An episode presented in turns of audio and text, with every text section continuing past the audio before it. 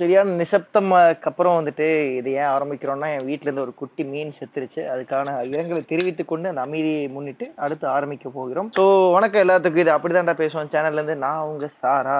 அப்படிதான்டா பேசுவேன், அப்படிதான் பேசுவேன். இப்ப நம்ம கூட இருக்கிறது பாத்தீங்கன்னா உங்களோட அன்பான கியூசியர், ஆல்ரெடி அந்த பிஎஸ்பிபி சம்பவத்தை கவர் பண்ண ஒரு நம்ம எடிட்டர், நம்மளோட நம்ம சேனலோட ஃபர்ஸ்ட் ஆடியன் நம்ம பிரேம்ஸ். வாங்க பிரேம்ஸ், நல்லா இருக்கீங்களா? ரொம்ப நல்லா இருக்கேன்னு நினைக்கிறேன். ஆல்ரெடி கொடுத்த எபிசோட் என்ன பண்ணிருக்கீங்க? அவுட் வந்துருச்சுன்னு சொன்னாங்க, என்ன பண்ணிட்டு இருக்கீங்க? அத பாத்தீங்களா இல்லையா? வெயிட்டிங்ல தான் இருக்கு. ஆன்டிவே முடிச்சிரணும்னு நினைக்கிறேன். கண்டிப்பா கண்டிப்பா வெயிட்டிங்லயே இருக்கும். சோ பிரேம்ஸ், இன்னைக்கு நம்ம எதுக்காக கனெக்ட் பண்ணிருக்கோம், இன்னைக்கு என்ன பாட்காஸ்ட், என்ன டாபிக், திடீர்னு கூப்பிட்டு பண்ணலாம், நீங்க ஐடியா ஏதாவது வச்சிருக்கீங்களா? இல்ல வழக்கம் போல எப்பயும் போல வந்து சும்மா ரேண்டமா எடுக்கிறது தானே. ஏதாவது ஒரு டாபிக் சந்தமான டிராபிக் தான். மக்களே பாத்துக்கங்க, இயற்கையான சூழல்ல இருந்து ரெக்கார்டு பண்ணுவேன்னு ஒரு அடம் பிடித்து மாடு ஆடு கோழி அனைத்து விதமான ஜந்துகளோட சேர்ந்து இயற்கை சூழலில் இயற்கை என்னை சுத்தி வந்து ஒரு நாய், ஒரு மாடு, வேற வேற அங்கங்க பறவைகள், அங்கங்க ஒரு குதிச்சிருங்க. கண்டிப்பா நல்லா இருக்கும். ஸ்விம்மிங் பழக்கம் குதிச்சிடலாம்னு கண்டிப்பா கண்டிப்பா. என்னங்க வேற எதுவும் வேலை இல்லையா? டைனோசர் தான் வளர்க்குற மாதிரி ஐடியா இருக்குங்களா? ஆடு மாடுலாம் விக்கிறது இல்லையாமா? சரி, இன்னைக்கு என்ன டாபிக்னு சொல்லுங்க, நீங்களே உங்க வாயில சொல்லிருங்க. சோ பிரைவசி அண்ட் பேரண்ட்ஸ், அதுதான் வந்து இன்னைக்கோட டாபிக். அது இல்ல, அது அது இல்ல, அது வேற கண்டென்ட். அது அடுத்த வாரத்துக்கு, அது அடுத்த வாரத்துக்கு. நீங்க கதையில ரொம்ப முன்னாடி போயிட்டீங்க. எவ்வளவு முன்னாடி? ரொம்ப முன்னாடி போயிட்டீங்க. கேஜிஎஃப் மாதிரி நீங்க லிஸ்ட திருப்பி படிச்சுட்டு இருக்கீங்க. நீங்க எட்டாம் நம்பர் பக்கத்துக்கு போகாதீங்க, சரிங்களா? முதல்ல ஆறாம் நம்பர் முடிச்சுட்டு அப்புறம் எட்டு போய்க்கலாம். நீங்களே சொல்லுங்கன்னு சொல்லுவேன், நான் சொன்னா அது இல்ல. அந்த அதான் ட்விஸ்ட்ங்கறத அப்படிதான் வைக்கணும், சரிங்களா? கூட பேசுறவங்களுக்கு கூட பேசுறவங்களுக்கு வந்து அவனே வந்து பைத்தியம் முடிச்சு ஓடி இருந்தோம். இப்பதான் இப்ப புரியுதுங்களா மக்களே, ஏன் வந்துட்டு முதல்ல பேசினவங்க ஏன் திரும்பி பேசுறதுங்கிற காரணம். அன்னைக்கு போனவனுக்குதான் திரும்பி போன் பண்ண இருக்கிறதே இல்ல. இதுல குடும்பம் பாத்தீங்கன்னா நம்ம கூட பேசுறவங்க பாதி பேர் வந்து பாட்காஸ்டே கேட்டது இல்ல, கேட்டது இல்லன்னு சொல்லுங்க. உண்மையெல்லாம் கேட்டது இல்ல, உண்மையெல்லாம் சொல்லாதீங்க. பாதி பேர்கிட்ட பாட்டு ஸ்பாட்டிஃபையே கிடையாதுங்க. ஆனாலும் அவங்கள வச்சு நம்ம எபிசோட் பண்ணிட்டு இருக்கிறோம். கண்டிப்பா அப்படி பொழப்பு ஓட்டில ஆகணும். இன்னைக்கு வந்து பாத்தீங்கன்னா வந்துட்டு இதுக்கு மேல அடிச்சோம்னா போடா அப்படிதான் நாங்க கட் பண்ணுவோம்னு வேற சேனல் மாத்திட்டு போயிட்டே இருப்பாங்க. சோ மறுபடி ஒரு டாபிக் உள்ள போறோம். சோ இன்னைக்கு வந்து பெண்கள் அடக்குமுறை அப்படிங்கிற ஒரு பழைய பர்னிச்சரை, எல்லாரும் தூசி தட்டிட்டு இருக்க ஒரு பர்னிச்சரை நம்மளும் கையில எடுத்திருக்கோம். பெண்கள் மேல இந்த லாக்டவுன்ல வீட்டுல பண்ற டார்ச்சர், கொடுமைகள், அட்டூழியங்கள், ஹியூமிலியேஷன், வேற என்னங்க ஃப்ரஸ்ட்ரேஷன், டியூஷன், வேற என்னென்ன இஷ்யூ வருதோ, ஐஓஎன் வருதோ, ஐயா என்னென்ன வருதோ எல்லாம் போட்டுக்குங்க. சோ ஆரம்பிப்போம். சோ குவாரண்டைன் முன்பும் குவாரண்டைன் பின்பும் நடக்கக்கூடிய சம்பவங்களை வந்துட்டு ஒன்றாக ஒன்றொன்றாக நீங்கள் கூறுங்கள். குவாரண்டைனுக்கு முன்னாடினா வந்து நம்ம மோஸ்ட்லி இப்போ ஒர்க்ல இருக்கவங்கன்னா என்ன ஹாஸ்பிட்டல்ஸ்ல இருந்திருப்பாங்க. சோ அங்க வந்து அவங்களுக்கு என்ன நிறைய பிரைவசி இருந்திருக்கும், சுதந்திரம், லிபர்ட்டி, ஆமா எல்லாம் வந்து அப்படியே என்ன சொல்றது பறக்கலாம், அந்த மாதிரி போயிட்டு இருந்திருப்பாங்க. இப்போ வந்து என்ன பண்ணிட்டாங்கன்னா எவ்ரிதிங் இன் ஹோம், அது வந்து ஒரு கடுப்பான ஒரு விஷயமா போயிட்டு இருக்குது. இவன் தான் மாப்பிள்ள எங்கேயும் அடி வாங்கி இருக்கா, வேற எங்கேயும் வேற யாரும் வாங்குற மாதிரி சொல்லிட்டு இருக்கான். சிம்பிளா சொன்னா வெளியே ஆடிட்டு இருந்தவங்க நிலைமை பாத்தீங்களா? இந்த கண்ணும் கண்ணும் கடல படம் மாதிரி சிரிக்கலாம் பறக்கலாம்னு பார்ட்டி லைஃப்ல இருந்தவங்க லைஃப் எல்லாம் வந்துட்டு சேது பட கடைசி விக்கிற மாதிரி சங்கிலி கட்டி வீட்டுல போட்டு ஒழுங்கு மாதிரியே உட்காரு என்னங்கிற மாதிரி மாத்திருச்சு. Including every one. வெளியே போனா வந்துட்டு போலீஸ் அடிப்பாங்கிறத, போறவன் திரும்பி தனியா வருவோமா, கொரோனாவோட கூட வருவோமா, தோலுக்கு மேல கை போட்டு வருவோமான்னு தெரியாத அளவுக்கு இருக்கு நிலைமை. நான் வந்து பல வருஷம் கழிச்சு, ஒரு வருஷம் கழிச்சு நான் வந்து வீட்டை விட்டு வெளியில போகும்போது எனக்கே அந்த ஃபீலிங் தான் இருந்துச்சு.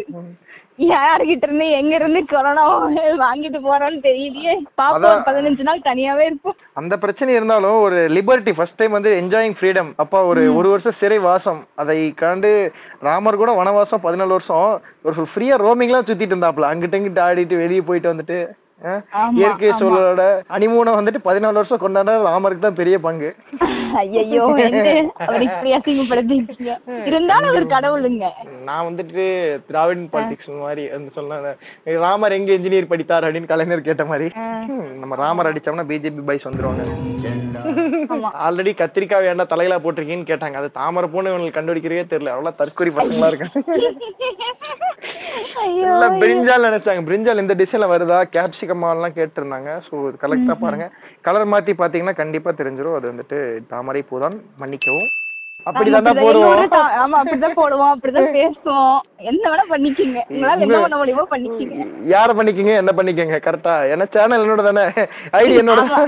ஆமா, ஆங்கர்ல திட்டுறதா கூட வந்து நீங்க போய் சாராவையும் தாராளமா திட்டலாம், என்ன விட்டுருவோம். கண்டிப்பா நேரா வர முடியாது, நேரா வர முடியாது. அடுத்த ஊர் பார்த்தா வந்து இ பாஸ் கேட்பாங்க, ஒரு தைரியத்தின் காரணத்தால நீங்க விட்டுட்டீங்க. ஆமா, எங்களுக்கு வேறெங்கும் கிளைகள் கிடையாது. இப்ப நார்மலாவே ஒரு பொண்ணு வந்துட்டு ஒரு பத்து மணிக்கு மேலயோ ஒரு ஒன்பது மணிக்கு மேலயோ டெக்ஸ்ட் பண்ணாலோ போன் பண்ண வந்து வீட்டுல டைப்பா பாக்குறது என்ன பாருங்க. அதாவது வந்து முக்கியமான விஷயம் என்னன்னு தெரியுமா, போனுனா வந்து பொண்ணுங்களுக்கு வந்து எல்லாத்துக்கும் பேசிக்கலி எல்லாத்துக்குமே டைம் லிமிட்ங்கிறது ஒண்ணு இருக்கு. அதுவும் போத் ஜென்டர்ஸ்க்குமே வந்துட்டு இந்த டைம்குள்ள வீட்டுக்கு வரணும், இந்த டைம்குள்ள எங்கேயாவது போனீங்கன்னா இந்த டைம்குள்ள வரணும், இப்ப இந்த டைமுக்கு வந்து கால் பண்ணணும், இந்த டைம் நீ எங்க இருக்கேன்னு சொல்லணும், சாப்பிட்டியான்னு சொல்லணும், இந்த மாதிரியான விஷயங்கள் இருக்கு. ஆனா இதுல போன்ல எடுத்துக்கிட்டீங்கன்னா எக்ஸ்க்ளூசிவ்லி அதுக்கு தனியான ஒரு லிஸ்ட் போட்டு ஒரு ரைட்டை வந்து வாங்கி வச்சிருக்காங்க. அதாவது வந்து எப்படின்னா, இந்நேரத்துக்கு எதுக்கு போன் பாக்குற, இந்நேரத்துக்கு எதுக்கு பேசிட்டு இருக்க, இந்த இடத்துக்கு என்ன டெக்ஸ்ட் பண்ணிட்டு இருக்க, என்னத்தை பாக்குறேங்கிற அளவுக்கு வந்து ஷோல்டர் ஷாப்பிங் பண்ணுவாங்க. அது வீட்லயா இருக்கட்டும் வெளியில இருக்கட்டும், இந்த போன் யூஸ் பண்றதே வந்து ஒரு பெரிய தலைவலியா இருக்கு. பைத்தியக்கார அவன் பாத்துட்டு இருப்பான்,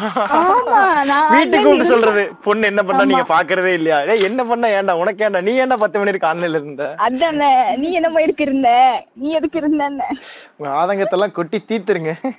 ஐயோ ஆமா, ஒன்னு சொல்லுவாங்க தெரியுங்களா, ஒன்னு சொல்லுவாங்க தெரியுமா, அந்த புக்ல போன் வாங்கினீங்கன்னா எந்த எலக்ட்ரானிக் கேஜெட்ஸ் வாங்கினீங்கனாலும் டேர்ம்ஸ் அண்ட் கண்டிஷன்ஸ் ஒரு புக்கு கொடுப்பாங்க சரிங்களா, இன்ஸ்ட்ரக்ஷன் மேனுவல்.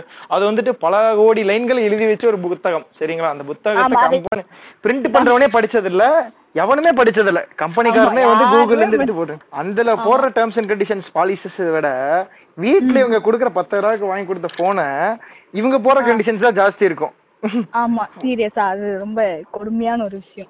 முதல்ல சொல்ற கண்டிஷனே என்ன பாத்தீங்கன்னா, ஏன் பின் வைக்கிற, ஏன் பேட்டர்ன் வைக்கிற அப்படிங்கிற மாதிரி கேள்வி. இல்ல இல்ல ஆக்சுவலா பாஸ்வேர்ட் அப்படிங்கறது என்ன, அது வந்து ஒரு என்கிரிப்ஷன் இல்லையா.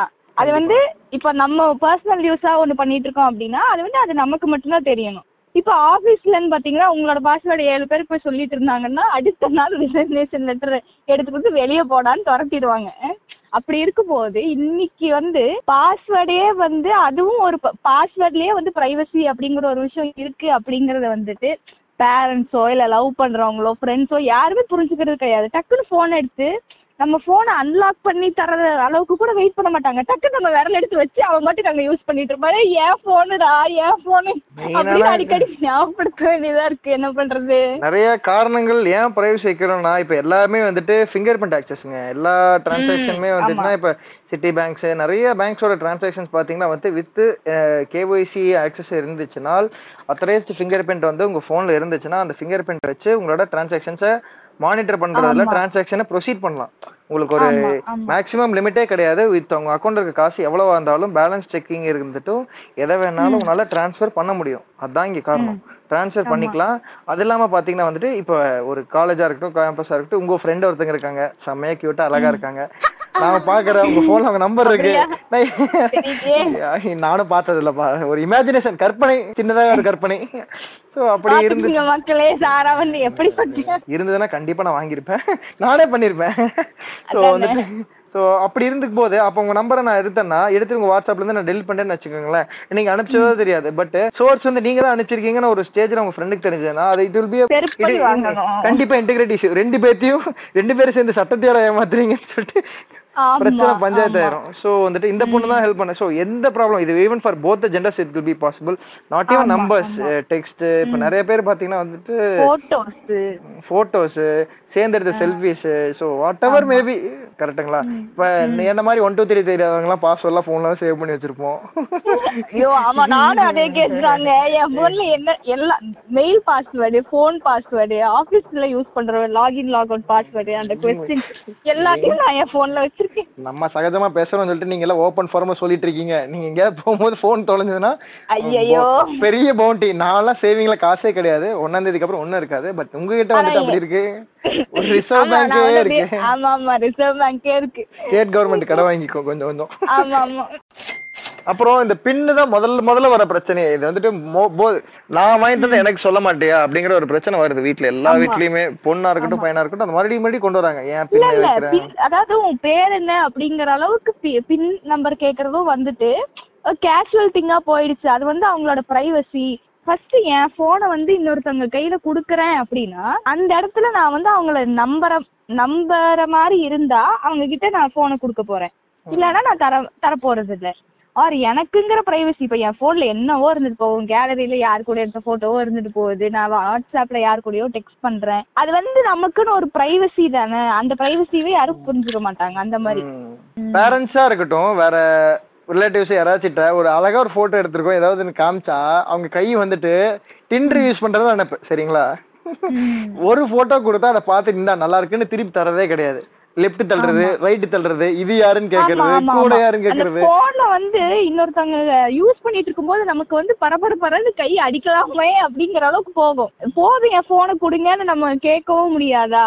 அது வந்து அப்ப என்ன நினைச்சுப்பாங்கன்னா, ஆமா நீ எல்லாம் காஸ்ட்லி போன் வச்சிருக்க, எங்கிட்ட எல்லாம் தரமாட்டேன், இப்படி ஒரு உருட்டு உருட்டுவாங்க. அப்படி உருட்டு இல்லைங்க, திருட்டுத்தனம் பண்ற, நீ எதை எங்களை ஏமாத்துற, எங்களை ஏமாத்துறதா நினைச்சு நீ உன்னையவே ஏமாத்திக்கிற.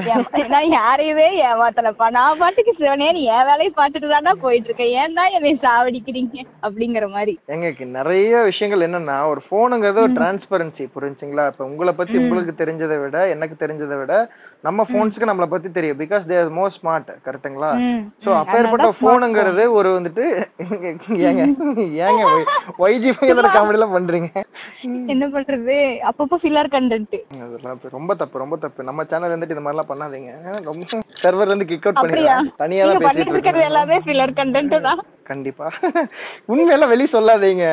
என்ன சொல்லிட்டு மறந்துட்டு மறந்துட்டேன் பாத்தீங்களா? போட்டோஸ் எல்லாம் வந்து இவங்க நோண்டி பார்க்கும் போது கரெக்டா வந்துட்டேன் பாத்தீங்களா? என்னன்னா இந்த போனுங்கிறது ஒரு டிரான்ஸ்பரன்சி ஆஃப் மைண்ட். கரெக்டுங்களா? அந்த இடத்துல பாத்தீங்கன்னா திருப்பி உங்க போன் பத்தி எல்லாமே தெரியும். அப்ப ஒரு போனை வந்துட்டு ஒரு மனசாட்சி மாதிரி உங்க போன்ல வந்துட்டு இதாவது dirty secrets, your past, your present, everything related to you that cannot be revealed to everyone will be there in the phone. கரெக்டுங்களா? எல்லா விஷயங்களும் வந்துட்டு சொல்லக்கூடியது சொல்லக்கூடியது உங்களுக்குள்ளே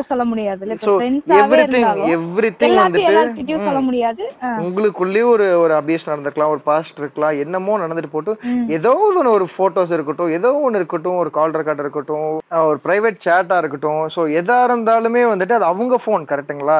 இப்ப யாரும் குளிக்கும் போதோ எட்டி பாக்குறது கிடையாது, பிகாஸ் வந்து அவங்க பாடி அவங்க குளிச்சுட்டு போறாங்கறதா இருக்கும். சோ அதே மாதிரிதான் இது வந்துட்டு இது ஒரு இன்டீசென்டா தான் கருதுறோம். கரெக்ட்டுங்களா? ஒருத்தங்க ட்ரெஸ் மாத்தும் போது குளிக்கும் போது எட்டி பாக்குறது எவ்வளவு ஒரு கேவலமான விஷயமோ. சோ அடுத்தவங்க போன் வித் பெர்மிஷன் அவங்க எதுக்கான ஆக்சஸ் கொடுக்குறாங்களோ அதுக்கு மட்டும் நோண்டணும். கரெக்ட்டுங்களா? ஒரு பையனோ பொண்ணோ வந்துட்டு even when it comes couples when comes to husband relationship, so அதை வந்துட்டு கண்டிப்பா வந்து அவங்க பார்க்க வேண்டியது அது போனுங்கிறது அவங்களோட பிரைவசி. கரெக்ட்டுங்களா?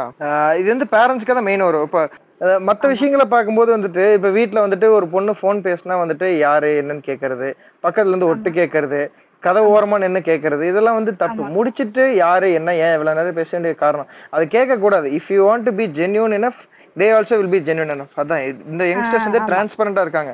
நீங்க லவ் பண்றீங்கன்னு கேட்டா ஆமான்னு சொல்ற அளவுக்கு அவங்க தைரியமா இருக்கும்போது நீங்க வந்துட்டு அவங்க கிட்ட வந்துட்டு அடக்குமுறையை ஹேண்டில் பண்றீங்க. ஒரு பொண்ணுன்னா இது பண்ணணும்னு ஏன் டிஃபால்ட்டா செட் பண்றீங்க, பையன்னா இது ஏன் பண்ணணும்னு டிஃபால்ட்டா பண்றீங்கிறது கண்டிப்பா வந்து எல்லா பேரண்ட்ஸ் முன்னாடி வைக்க வேண்டிய கேள்வியா தான் இருக்கு.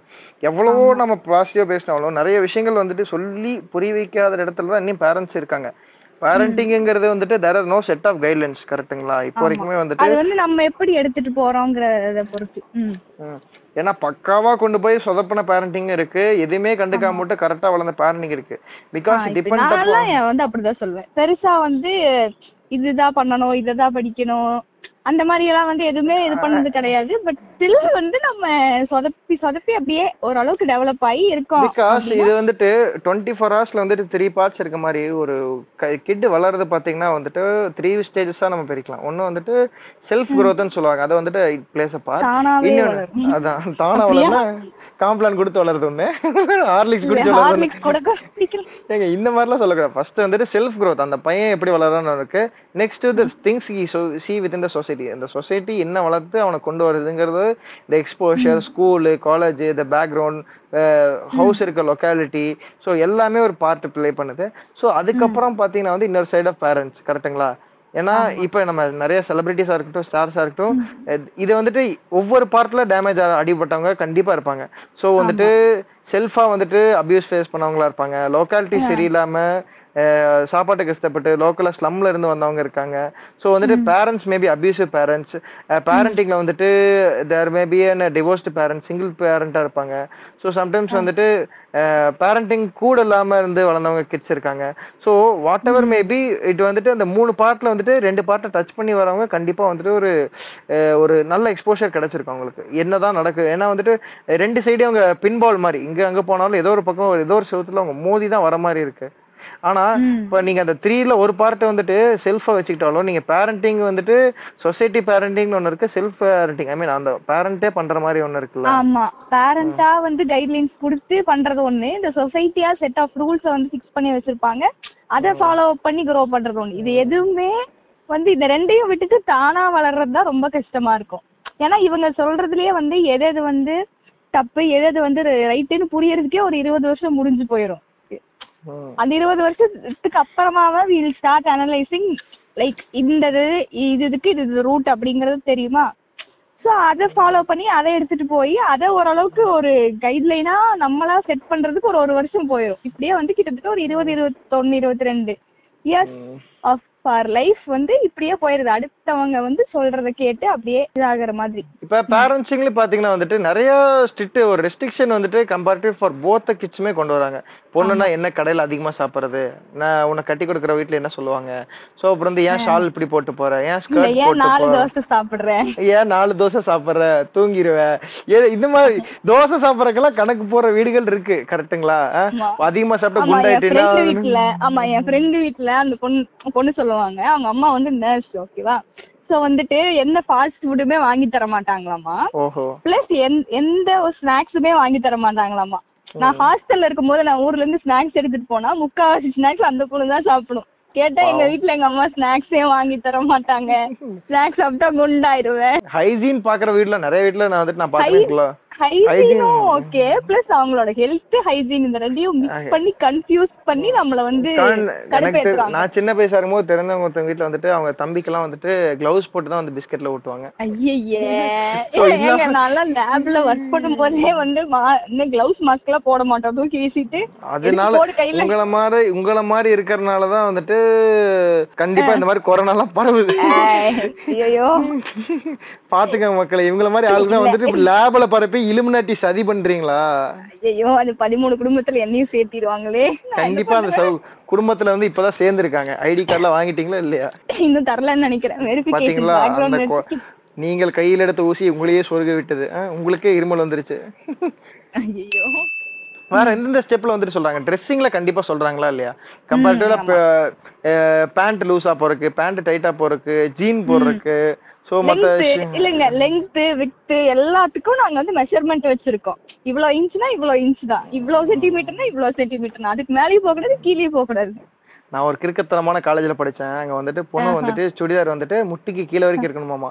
தினம் ரெண்டு மிஸ்ஸுக்கு நின்று அந்த பொண்ணுங்களை அளந்து பார்த்து ரோட்ல நின்று ஒரு முந்நூறு பேர்த்து மாதிரி ஹியூமிலேஷன் பண்ணிட்டு இருப்பாங்க. சோ அது வந்து அவங்களுக்கு தப்பா தெரியல, ஒரு பொண்ணை ஒரு முந்நூறு பேர்த்து முன்னாடி வச்சு ஓப்பனா வந்து ட்ரெஸ் ஏன் இப்படி போறான்னு சொல்லி ஹியூமிலேட் பண்றது தப்பா தெரியல.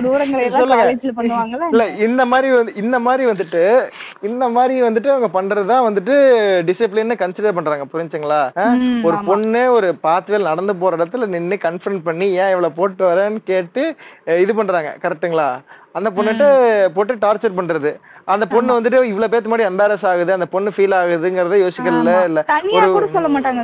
ஆமா, ஓபன் ஃபோரம்ல நின்னு பத்து அப்ப நார்மலா அந்த முக்கில நின்னு பிடிக்கிறவங்க எல்லாருமே தெரியும் அந்த பொண்ணு ட்ரெஸ் கம்மியா போட்டுருக்கு. அப்ப நார்மலா போறணும் நின்னு குமிஞ்சு பாத்துட்டு போற அளவுக்கு அளவு கரெக்டா இருக்கு, நம்ம பாத்துட்டு போற அளவுக்கு இவனை வந்துட்டு தப்பு பண்றாங்க. கரெக்ட்டுங்களா? சோ இந்த மாதிரி பொண்ணை வந்து ஸ்ட்ரிக்டா வச்சிருக்கிறது, இந்த மாதிரி வந்துட்டு ஸ்டீரியோடைப்பிங்கா இருக்காங்கல்ல, நம்ம கைக்குள்ள பொண்ணுங்க இருக்கணும், அந்த மாதிரி விஷயங்கள் எல்லாமே வந்து வீட்டுல ட்ரை பண்றாங்களா எல்லாரும்? அப்படிதான், அதேதான் எல்லா செட் ஆஃப் ரூல்ஸ். இதுல வந்து படிச்சவங்க படிக்காதவங்க வேரியேஷன் எல்லாம் கிடையாது, எல்லாருமே வந்து அதே அந்த பேட்ரியார்கியல் அந்த பாலிசிஸ வந்து பக்காவா மெயின்டைன் பண்ணி எடுத்துட்டு போறாங்க.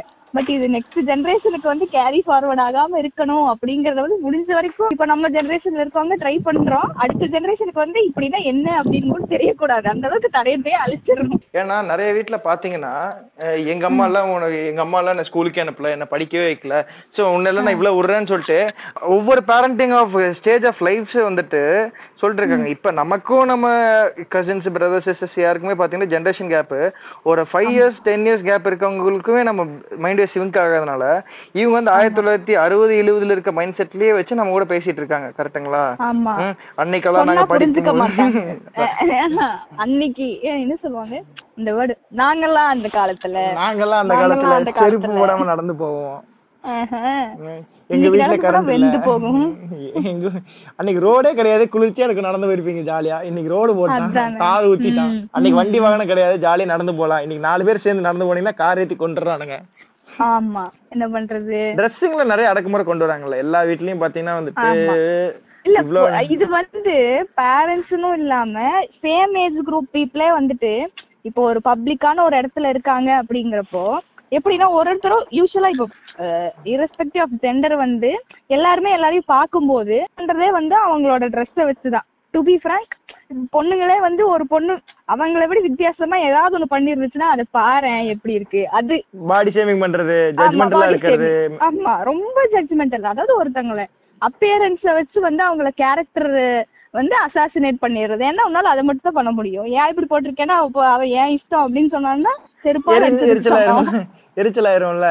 பிகாஸ் ஒரு பொண்ணு வந்துட்டு இவங்க ஃபேமிலி டைப்ல ஒரு ஒரு பொண்ணு வந்துட்டு நல்லா நீட்டா ட்ரெஸ் பண்ணி நீட்டா வருது, ஃபார்முலா இருக்கு, ஸ்டைலா இருக்கு, எல்லாத்தோடய பேசுது. அதே இன்னொரு சைட் ஆஃப் ஸ்டேட் வந்துட்டு இன்னொரு ஹேண்ட்ல பார்த்தா ஒரு பொண்ணு வீட்டுல பாத்தீங்கன்னா வந்து ஸ்ட்ரிக்டா இருக்காங்க, மேக்கப் போட விட மாட்டேறாங்க, மை போட விட மாட்டேறாங்க, மாடர்ன் ட்ரெஸ் கிடையாது, துப்பட்டா போடுங்க தோழி மாதிரி எல்லாம் பண்ணிட்டு இருக்காங்கன்னா. சோ அந்த பொண்ணுக்கு இந்த பொண்ணை பார்க்கும்போது what I'm being brought up is right and this girl is wrongங்கற மாதிரி தான் புரியும். ஆமா, அந்த மாதிரி தான். அந்த மாதிரி அந்த பொண்ணு வந்துட்டு இன்ஃபீரியரா இருக்கும். பட் இந்த பொண்ணு பாத்தீங்கன்னா வந்துட்டு ஜோவிலா இருக்கும், எல்லாத்தோடயும் பேசும், everybody is friendly with her. So அந்த மாதிரி செட்டா போறோம். பட் அந்த மாதிரி பொண்ணுக்கு இந்த மாதிரி இன்ஃபீரியரா இருக்க பொண்ணு நிறைய பேர் இருக்கும்போது சோ இவங்க எல்லாம் சேர்ந்து அந்த பொண்ணை டார்கெட் பண்ணி maybe her character will be also turned with this girl. புரிஞ்சீங்களா? சோ ஒரு சொசைட்டியை டர்ன் டவுன் பண்றதே வந்து ஒரு பேரண்டிங்ல பெரிய பார்ட் இருக்கு. கரெக்டுங்களா? ஏன்னா அதிக நம்பர் ஆஃப் யங்ஸ்டர்ஸ் கொண்ட இந்த ஊர்லயே ஒரு ஸ்டீரியோடைப்பிங்கா வந்துட்டு ஒரு கேர்ள்ஸ் பிராட் அப் பண்றது அப்படிங்கும்போது ரொம்ப கஷ்டமா இருக்குல்ல. ஆனா இது வந்து என்ன சொல்றது, அன்அவாய்டபிள் மாதிரி தான் இது. திருப்பி நம்மளால வந்து இதுக்காக நம்ம வந்து போராடி பேசணும்னாலும் that one word which often comes out is the படிச்சிட்டீங்க அதனால இப்படி பேசுறீங்க, நீங்களா படிச்சதுனாலதான் இப்படி பேசுறீங்க, படிச்சதுனால அறிவு மயிறு இருக்கிறவங்க எல்லாரும் இப்படிதான் பேசுவான். சுய அறிவு சுயமா சிந்திக்கக்கூடிய எல்லாருமே பேசுவாங்கன்னு சொல்லிடணும். ஈவன் படிச்சவங்க படிக்காதவங்க வேரியேஷன் இல்லாம எல்லார் மைண்ட் செட்டும் அதே மாதிரி தான் இருக்கு. மோஸ்ட் ஆஃப் தி கேஸ்ல பாத்தீங்கன்னா பெண்ணுக்கு ஆண்னால நடக்கிற அநீதியை விட பெண்ணுக்கு பெண்ணால் நடக்கிற அநீதி வந்து ரொம்ப அதிகம். ஆமா, ஏன்னா எந்த பையனும் வந்து ஒரு பொண்ணை வந்து அவ்வளவு சீக்கிரம் ஜட்ஜ் பண்றதுக்கான பாசிபிலிட்டி அந்த பொண்ணோ பையனோ எடுத்துக்கிறது கிடையாது. whatever it takes will goங்கற மாதிரி தான் ஒரு பையனோ பெண்ணோ எடுத்துட்டு போறாங்க. ஆனா அது ஒரு பெண்ணு சேர்ந்து கூட சேர்ந்து ஒரு சொல்லும்போது ஒரு ஜட்ஜ்மெண்டாலிட்டி, ஒரு மெட்டீரியலிஸ்டிக் பாடி ஷேமிங், சோ எல்லாமே அந்த இடத்துல இன்டல்ஜ் ஆகி ஒரு பொண்ணை வந்துட்டு ரொம்ப ஒரு கூட இருக்கவளை இப்படி சொல்லிட்டாலே எத்தனையோ பொண்ணு ஃபீல் பண்ணி எழுதிருக்காங்க. கரெக்டுங்களா? ஏன்னா என்ன பார்த்து இப்படி சொல்லிட்டாங்க. சோ அதை வந்துட்டு பொண்ணை வந்து டீப்பா ஹர்ட் பண்ணும். கரெக்டுங்களா? கூட வந்துட்டு இப்போ ஒருத்த அடிச்சுட்டு போனா கூட அந்த கண்ணத்தை தழும்பு இருந்தா கூட அவன் அப்படிதான் பைத்தியக்காரன்னு சொல்லிட்டு அந்த பொண்ணு திட்டிட்டு போயிடலாம். ஆனா இந்த மாதிரி ஒரு பொண்ணு கூட வந்துட்டு ஒரு டீப் கட் கொடுக்கும்போது அந்த பொண்ணால அதை ஏத்துக்கக்கூடிய மென்டாலிட்டியில எந்த பொண்ணு கிடையாது. கரெக்டுங்களா? Because even the same gender of my she is like me, she has everything as me but she doesn't understand me is a is me. Nithyananda மாதிரி மீ போட்டு பேசிட்டு இருக்கோம். ஆமா ஆமா, காஸ்மிக் மீ, தட்ஸ் மீ. இந்த சீரியல்லே பாத்தீங்கன்னா வந்துட்டு இப்ப ஓப்பனா சொன்னா நிறைய மாமியாரே பாத்தீங்கன்னா வந்துட்டு மருமகள் வந்துட்டு என் பையனுக்கு ஏத்த மாதிரி இரு, என் பையன் ஸ்லிம்மா ஒல்லியா இருக்கான், அவனுக்கு ஏத்த மாதிரி இருக்குன்னா வந்துட்டு ஜிம்முக்கு இல்ல இவங்களுக்கு வந்து சாப்பாடு கம் பண்றது, நீ டயட்ல இரு, நீ குண்டாயிட்டீங்கன்னா வந்து அக்கா மாதிரி தெரியும், பையன் சின்ன பையன் மாதிரி தெரியும், இந்த மாதிரி இந்த பையன் ஜிம்முக்கு போக சொல்றது இல்ல, கருவாடு மாதிரி இருக்கிறவனுக்கு போக சொல்லி இவனை உடம்பு ஏத்த சொல்லி அந்த பொண்ணு எப்படி இருக்கா, அந்த பொண்ணுக்கு ஈக்குவலா இருக்குன்னா யூ ஷுட் பி ஃபிட், அந்த மாதிரி எல்லாம் சொல்றது கிடையாது.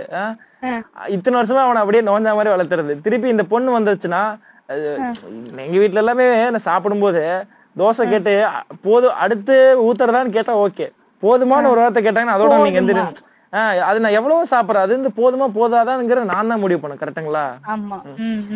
அந்த மாதிரி ஒரு சம்பவம் நடக்கும்போது இவங்க வந்துட்டு கேக்குறாங்கல்ல, இப்படி வந்துட்டு போதுமாவா அப்படின்னு ஒரு சாப்பிடுவோம் எந்திரிக்கும் போது அந்த பொண்ணு அடுத்த கரண்டிக்கு போட்டு போகும்போது அந்த பொண்ணுகிட்ட போதுமான்னு கேட்கும் போது அந்த பொண்ணு எப்படி சாப்பிட தோணும் சொல்லுங்க பாப்போம். உங்க செல்பிஷ்னஸ்க்காக, ஐ மீன் உங்களோட சுய லாபத்துக்காக ஒரு பெண்ணை வந்துட்டு நீங்க பட்னி போடுறீங்க. கரெக்டுங்களா? சாப்பாடு சாப்பாடே இல்லைன்னா தண்ணி குடிச்சிட்டு ஒருத்தர் உட்காந்துக்குவாங்க. ஆனா இருக்கிற கண்ணு முன்னாடி சோறு காமிச்சு இது உனக்கு இல்லைன்னு சொல்றது எவ்வளவு கொடுமையான விஷயம். இது மேரேஜ் ஆனவங்களுக்கு, மேரேஜ் ஆகாதவங்களுக்கு அது ஒருத்தர் பொண்ணுக்கு பிடிக்க சா சாப்பிட பிடிக்குதுன்னா அதுலயும் வந்துட்டு தொந்தரவு பண்றது. நீ ஏன் இப்படி சாப்பிட்டுட்டே இருக்க? ஆமா, சாப்பிட்டா சாப்பிட்டுட்டே இருக்க, சாப்பிடலன்னா சாப்பிடுறதே இல்ல. ஜட்மெண்டாலிட்டி வந்துட்டு ஈவன் இட் ஸ்டார்ட்ஸ் வந்து பேரண்டிங் தாங்க. நான் வந்துட்டு யாரையுமே குறை சொல்ல மாட்டேன். ஃபர்ஸ்ட் ஃபர்ஸ்ட் வரதே வந்துட்டு பேரண்டிங்ல இருந்தா வருது. இப்ப பேரண்ட் ஜட்ஜ் பண்ணாங்கன்னா அந்த பொண்ணு பேரண்ட் வீட்டுல ஜட்ஜ் பண்ணலன்னு வச்சுக்கோங்களேன், அந்த பொண்ணு வந்து ஜட்ஜ் பண்ணல, மத்த பக்கம் வேற யாராவது ஜட்ஜ் பண்ணாங்கன்னா எங்க அப்பா அம்மாக்கே இதை பத்தி உங்க கவலை இல்ல, உனக்கு ஏன்டா எரியுதுன்னு வந்து அந்த பொண்ணு கேட்கற கான்ஃபிடன்ஸ் கிடைக்கும். புரிஞ்சுங்களா? அடிப்படை அந்த பொண்ணு நீங்க கூகுள் மேப் போடும்போது கூட முதல்ல வந்து ஸ்டார்ட் பாயிண்ட் வந்து யோர் லொகேஷன் தான் கேட்கும். சோ பிரச்சனை உங்க இடத்துலயே இருக்கும்போது அந்த பொண்ணு வேற எங்க சொல்லும் போது அது ஒவ்வொரு கொட்டு மண்டையில விழும்போது அந்த பொண்ணு தலையை குமிஞ்சிட்டே தான் போகும். கரெக்டுங்களா? ஒவ்வொரு பக்கமா அந்த பொண்ணு குமிஞ்சு குமிஞ்சு கடைசியில அந்த பொண்ணு வந்துட்டு தங்கத்தாரகைக்கு அடிமைகள் மாதிரி குமிஞ்சிட்டே தான் போகணும். சந்தா சுப்பிரமணியம் மாதிரி எல்லா கதையிலயும் கை வச்சீங்கன்னா எல்லா இடத்துலயுமே டார்ச்சர் பண்றாங்க. கரெக்டுங்களா? வா சந்தோஷ் கேரம் போர்டு ஆட சொல்லி சொல்லி கூப்பிடுறது அந்த மாதிரில இருந்து சோ எல்லா பிரச்சனையிலுமே வந்து வீட்டுல மூக்கம் நினைப்பாங்க. ஒரு பெண்ணா இருக்கட்டும் வந்துட்டு நான் வெளியே போறேன்னா யாரோட போறேன், ஏன் போறேன், எதுக்கு போறேன், போயிட்டு வரேன்னா அது basically everything is an interview, everything is interview not an conversation. கரெக்ட்டுங்களா? not even a discussion. கான்வர்சேஷனா இருக்க போறால ஒரு டிஸ்கஷன் கூட கிடையாது, இன்டராக்ஷன் தான். கரெக்ட்டா? It's like an infra interaction. கிராமரா யூஸ் பண்ணிருக்கோம். கேக்குற கேள்விக்கு மட்டும் பதில் சொல்லணும், வேற எதுவும் பேச கூடாது. அந்த மாதிரி தான் பொண்ணுங்களா போறீங்க, சேஃப்டி கிடையாது, பசங்களா வராங்க அப்ப தண்ணி போடுவாங்க, இந்த மாதிரியா சொல்லிட்டு இருந்தா வந்துட்டு எப்பதான் அந்த ஒரு பொண்ணு வெளியே போறது? கரெக்ட்டுங்களா? ஒரு ஸ்பேஸ்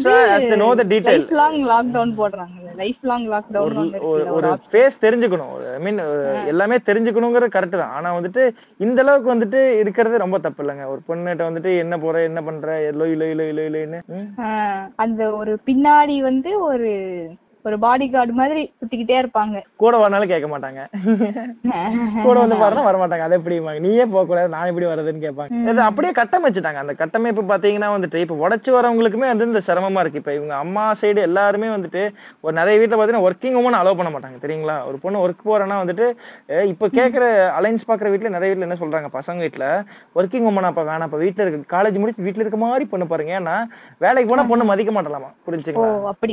எப்படி எல்லாம் என்னெல்லாம் கதை சொல்ற பாருங்க. அந்த பொண்ணு வீட்டுல இந்த மாதிரி பொண்ணு இருந்துச்சுன்னா வீட்லயே வச்சுட்டு வேலை செய்ய விட்டுட்டு உங்களுக்கு சோறு கிட்ட சட்டி பானை கழுவிட்டு குழுவிட்டு சீரியல் பார்த்துட்டு நாலு வாரத்தை பேசுவேன்.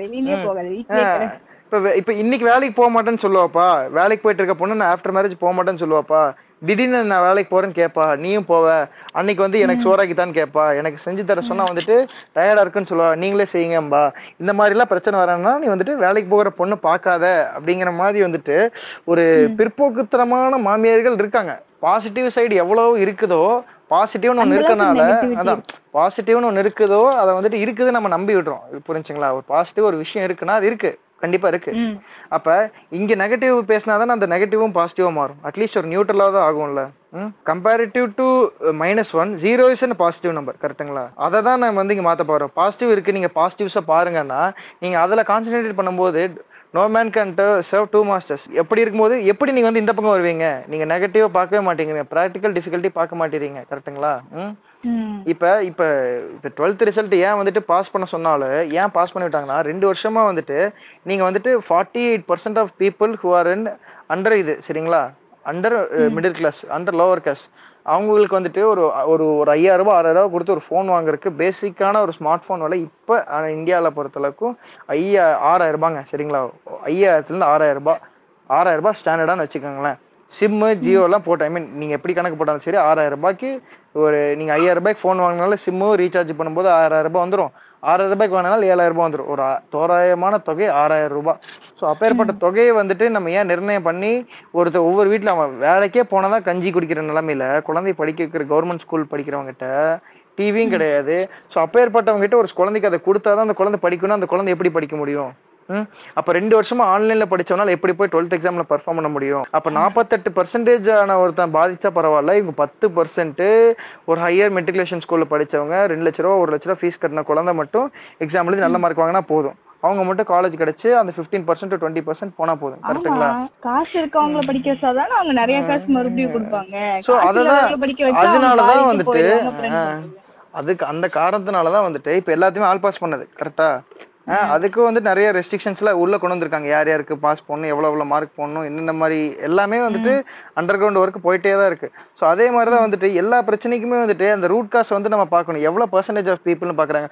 நீங்க பத்து பர்சன்ட் பொண்ணுங்க ஃபிளைட்டோ ஏங்க கண்ணுக்கு தெரிஞ்ச ஒரு பத்து பைலட் இருப்பாங்க, இருபது பேர் ட்ரெயின் ஓட்டுவாங்க, நூறு பேர் ஆயிரம் பேர் போலீஸா இருப்பாங்க, மிச்சவங்க ஒரு ஆயிரம் பேர் சொந்த தொழில் பண்ணாங்க, எல்லாமே கவுண்டபிள் நம்பர்ஸ். கரெக்ட்டுங்களா? Number of graduates getting out of the colleges high number compared to boys. கரெக்ட்டுங்களா? Properly getting out of the college, ப்ராப்பரா அரியர் இல்லாம சக்சஸ்ஃபுல்லா வராது. பெண்கள் அதிகமா வராங்க, இன்ஜினியர்ஸ் இன்ஜினியர்ஸ் வராங்க தைரியமா வந்துட்டு. அப்புறமா அதோட முடிஞ்சது அவங்களே வந்துட்டு அந்த டிகிரி அந்த பொண்ணு பதினெட்டு வயசு ஆறுக்குள்ள கல்யாணம் பண்ணிச்சு அவனுக்கு மாட்டிக்குவானுங்க. கரெக்டா? இங்கே அறிவாங்க. அந்த மூணு வருஷம் என்ன பண்றது, வீட்டுல வச்சுட்டு இருக்க முடியாது, பயமா இருக்குங்கிறக்காக காலேஜுக்குள்ள அனுப்பி வைப்போம். முடிஞ்சதுக்கு அப்புறம் பார்த்து ஒருத்தனை கல்யாணம் பண்ணி வச்சிருவோம், கழுதியை கட்டி கொடுத்துருவோங்கிற ஒரு கான்செப்டுக்காக மட்டுமே பெண்களை வந்து வளர்த்தி கொண்டிருக்கிறார்கள். ஒரு ஆடு மாடு போல வளர்த்தி எவனாவது கழுத்துல கல்வி ஓட்டுறதுதான் வந்துட்டு இந்த பிரச்சனை. ஸோ அதுக்காக மட்டுமே வந்துட்டு ஒரு இ பாஸ் போல ஒரு பதினெட்டு வயசு ஆனா ஓட்டு போடுறது போல அது வந்து ஒரு பேசிக் எலிஜிபிலிட்டி கிரைட்டா ஒரு டிகிரி முடிப்பாங்க எவனாவது கிடைச்சானா அப்படியே ஒரு பத்து போன் இருபது போன் போட்டு அவங்க வசதிக்கு ஏற்ப போட்டு அந்த பொண்ணை வந்து ஆடம்பரமாக கல்யாணம் பண்ணி என் கடமை முடிந்ததுன்னு சொல்லிட்டு காலையில தினமலரோ தினத்தந்தியா வாங்கி படிக்கிறதா ஒரு வழக்கமாக கொண்ட ஒரு தமிழ் சமூகத்திலிருந்து நம்ம வந்துட்டு இருக்கோம். கரெக்ட்டுங்களா? எல்லா சமூகமும் பெரும் பெரும் ஆனா வந்துட்டு பெரிய வேரியேஷன்லாம் இல்ல, எல்லா ஆல் ஓவர் தி இந்தியா அப்படிதான் பண்ணிட்டு இருக்காங்க. இப்ப யாரன்னு கூட்டா சொல்றேன், யார அப்படிதான் பண்ணிட்டு இருக்காங்க. மீம் பார்த்தா ஐ அம் முப்பது, ஐ அம் single and happy, I am not married ன்னு போட்டுறாங்க. கோப் you are not in India அப்படின்னு போட்டுருந்தாங்க. ஸோ அது மாதிரிதான். ஸோ நம்ம கம்பேர் பண்ணும்போது நார்த்ல வந்து இன்னுமே வந்து லிட்ரஸி ரேட் கம்மி. ஸோ அவங்க எல்லாம் வந்துட்டு பதினாலு வயசு பொண்ணு எல்லாம் கல்யாணம் பண்ணி பதினஞ்சு வயசுல அந்த பொண்ணு பதினாறு வயசுல எல்லாம் பாத்தீங்கன்னா மூணு குழந்தை இருக்க பொண்ணு எல்லாம் இருக்கு. அந்த பொண்ணுக்கு வந்துட்டு நாட் ஈவன் கம்ப்ளீட்டடா ஒரு பேசிக் எஜுகேஷன் குவாலிட்டி லைசன்ஸ் வாங்கினாலே பத்தாவது எட்டாவது வேணும்னு கேட்கற இடத்துல அதை கூட அந்த பொண்ணை கம்ப்ளீட் பண்ண விடாம வந்துட்டு சைல்டு அபியூஸ் தான் மேரேஜஸா கன்சிடர் பண்ணி இவங்க பண்ணிட்டு இருக்காங்க. கரெக்ட்டுங்களா? அந்த ப்ரெஷருங்கிறது எல்லா இடத்துலயுமே போட்டு அடக்குறாங்க. கரெக்ட்டுங்களா? நான் வந்துட்டு பேசிக்கா பாக்குறேன், நேரா பாக்குறதுல இந்த பொண்ணு இவ்வளவு படிச்சா போதும், படிச்சா வேலைக்கு போகணும்னு ஆசைப்படுவாங்க. எல்லாம் வந்துட்டு அப்ப ஏன்டா பொண்ணை பெத்துக்கிறீங்க, கள்ளி பழுத்தி கொண்டு வேண்டியதானே, இட்ஸ் பெட்டர். இல்ல கரெக்ட். எனக்கு தெரிஞ்சு அது வந்துட்டு முடிஞ்சிடும். இவ்வளவு பண்ணி அணு அணுவா கொள்றதுக்கு ஒரே சேர்த்து குயில புடிச்சு கூண்டுல அடைச்சு பாட்டு சொல்லிக்கிற மாதிரி எல்லாம் கொடுத்துட்டு அந்த பொண்ணு வந்துட்டு அவளோட கலர்ஸா ஃப்ளை பண்ண போட மாட்டேங்கிறாங்க. கிறுக்கணும் இருக்காங்க நிறைய. வந்துட்டு ஒரு பொண்ணு வந்துட்டு ஏங்க எனக்கு தெரிஞ்ச ஒரு பொண்ணு வீட்டுல மேக்கப் எல்லாம் போட்டு போறேன், எதுக்கு காலேஜ் தானே போறேன், எதுக்கு இவ்வளவு மினிக்கிட்டு போறேன்னு கேக்குறாங்களாமாங்க. தான் பொண்ணு காலேஜ் போகும்போது ஒரு நீட்டா போகணுங்கிறத தாண்டி யார யார மலைக்கிறக்கோ அந்த மாதிரி ஒரு வேர்டு மென்ஷன் பண்ணி அவங்க கேக்குறாங்களாமா, எதுக்கு இவ்வளவு மினிக்கிட்டு போறாங்கிற மாதிரி கேக்குறாங்களாமா. அது எவ்வளவு ஹர்ட் ஆகும்னு கூட யோசிக்க மாட்டாங்க. இது வந்துட்டு வேற யாரோ ரோட்ல போறவனோ சொந்தக்காரனோ வேற யாரோ ஒரு ப்ரொஃபஸரோ யாரும் கேட்கல, ஒரு வீட்டுல பெத்த தாய் குடியிருந்த கோயில் கேக்குறாங்க. கோயில் இதே இன்னொரு சைட் ஆஃப் ஃபேமிலியில பாத்தீங்கன்னா நம்ம பாசிட்டிவ் சைட தொட மாட்டோம்னு சொன்னா பட் தொட்டுப்போம். பொண்ணுக்கு பழைய நல்ல ட்ரெஸ் எடுத்து தைச்சு கொடுத்து, வீட்லயே டெய்லரிங் தைச்சு கொடுத்து, அதுக்கு போய் டீனர்ல அம்மாவும் பொண்ணும் சேர்ந்து பர்ச்சேஸ் பண்ணி மேட்சா கம்மல் செப்பல் எல்லாம் வாங்கி, இயரிங்ஸ் வாங்கி, அதுக்கேற்ற அக்சரிஸ் வாங்கி, ஹேண்ட்பேக் வாங்கி கொடுத்து, நல்லபடியா போயிட்டு வாங்கி அஞ்சு நாளுக்கு அஞ்சு கலர்ல செலக்ட் பண்ணி கொடுத்து வார வாரம் ஷாப்பிங் போற அம்மாக்கள் இருக்காங்க. கரெக்ட்டுங்களா? அப்பேற்பட்ட பே அம்மாக்களும் இருக்காங்க, இப்பேற்பட்ட அம்மாக்களும் இருக்காங்க. கரெக்ட்டுங்களா? பேசிக்கான ஹியூமிலேஷன் ஒரு அபியூஸ் வந்து வீட்டுல இருந்து ஆரம்பிக்குது. ஒரு வீட்டை தாண்டி நடக்கிற பிரச்சனையே அந்த பொண்ணு ஃபேஸ் பண்ண முடியாட்டி எப்படி வெளியே இருக்க பிரச்சனையை ஃபேஸ் பண்ண முடியும்? பேசிக் தைரியமே வந்துட்டு நீ என்ன நடந்தாலும் பாத்துக்கலாங்கிற ஒரு தைரியத்தை தர ஒரு ஃபேமிலியே இந்த மாதிரி ஒரு பிரச்சனையை வந்துட்டு திணிச்சிங்கன்னா அந்த பொண்ணு வந்துட்டு எப்படி அடுத்து வேலையில இருக்க பிரச்சனை உங்ககிட்ட சொல்லும், ரிலேஷன்ஷிப் ஒரு ப்ராப்ளம்ஸ் எப்படி சொல்லும். ஸோ எல்லாத்தையுமே வந்துட்டு ஒரு கட்டமைப்புக்குள்ள அடைச்சு அடைச்சு வச்சு அந்த பொண்ணை வந்துட்டு இதான் இதான் இதான்னு சொல்லிட்டு உங்களுக்கு காமிச்சு ஒரு மாய பிம்பத்தை காமிச்சு ஏமாத்திடுறாங்க. என்ன சொல் ஆல்வேஸ் வந்து என்ன சொல்றது, என்னென்ன பண்ணிட்டு இருக்கோமோ அது எல்லாத்துக்குமே வெரிஃபிகேஷன் வாங்கணும். என்ன பண்ணாலும் அதுக்கு வெரிஃபிகேஷன் வாங்கணும். வீட்டுக்குள்ளேயே வெரிஃபிகேஷன் வாங்கணும். இதான் பண்றேன், இததான் பண்றேன், இததான் பண்றேன் அப்படிங்கறது வந்து ஒரு வெரிஃபிகேஷன் வந்து அப்ப போய் உங்க பேக்ரவுண்ட் வெரிஃபிகேஷன் பண்ணிட்டே இருப்பாங்க. அவங்க டெவலப்பர் இவங்க டெஸ்டர் டெஸ்டர் ஓகே கொடுத்துட்டே இருக்கணும். அந்த அளவுக்கு இது பண்ணி வச்சிருக்காங்க. ஆனா என்னை பொறுத்த வரைக்கும் யங் ஜெனரேஷன் எல்லாம் ரொம்ப தெளிவாதான் இருக்காங்க. பட் இவங்கதான் வந்து தேவையில்லாம பழைய தாட்ஸ் எல்லாம் போட்டு இது பண்ணி பழைய படத்தை எல்லாம் பார்த்து ரொம்ப கேட்டு போயிருக்காங்க. காலேஜ் வாசல்ல போய் மூன்றரை காலேஜ் முடியும் சரிங்களா, மூணு மூணு இருபத்தஞ்சு மூணு முப்பது மூணு இருபதுக்கே போய் நின்றுறது, பத்து நிமிஷம் வெயிட் ஆகி ஃப்ரஸ்ட்ரேட்டட் ஆயிருது சரிங்களா. அந்த பொண்ணு மூணு முப்பத்தி ரெண்டு மூணு முப்பத்தி மூணு வெளியே வரலினா உள்ள மூன்றைக்கே காலேஜ் முடிஞ்சது. என்ன பண்ணிட்டு இருக்க, இன்னும் என்ன பண்ணிட்டு இருக்க, யாரோட பேசிட்டு இருக்க, என்ன பண்ணிட்டு இருக்கா, ஊ ஊன்னு காலேஜ் வாசல்ல அந்த பொண்ணுக்கு ஒரு ஆயிரம் பேர் மட்டும் நின்று கத்துறது. காலேஜ் சேர்த்துட்டா மட்டும் போதுமா, காலேஜ் எப்படி இருக்குன்னு பாக்குறது இல்லையா. அஞ்சாவது மாடியில கடைசி கிளாஸ் ரூம் அந்த பொண்ணு உட்காந்து இருக்கும் புரிஞ்சுங்களா. அங்க இருந்து எந்த ப்ரொஃபசரு கடைசி பீரியட் கிளாஸ் முடிஞ்சுன்னு விடுறான், பத்து நிமிஷம் இருந்து அந்த கிளாஸ் அந்த பீரியட் முடிக்காட்டி நைட்டு போட்டு அவனுக்கு சந்தோஷம் அடையாது போல, தூக்கம் போல. கடைசி பத்து நிமிஷம் தான் அவனுக்கு வந்து அறிவுகளை அப்படியே தெளிச்சிட்டு இருப்பான்.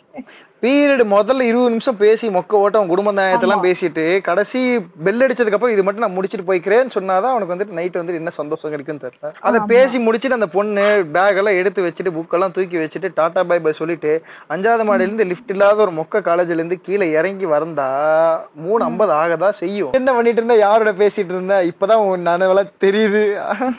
அந்த பொண்ணு தினம் அஞ்சரை தான் வந்துருக்கு வீட்டுக்கு தெரியுங்களா, அந்த பொண்ணு தினம் அஞ்சரை தான் வந்துருக்கு வீட்டுக்கு. அதை கேட்க மாட்டான் இவன், ஒரு நாள் போய் உத்தமனா மாறி இருக்குது ஒரே நாள்ல போய்.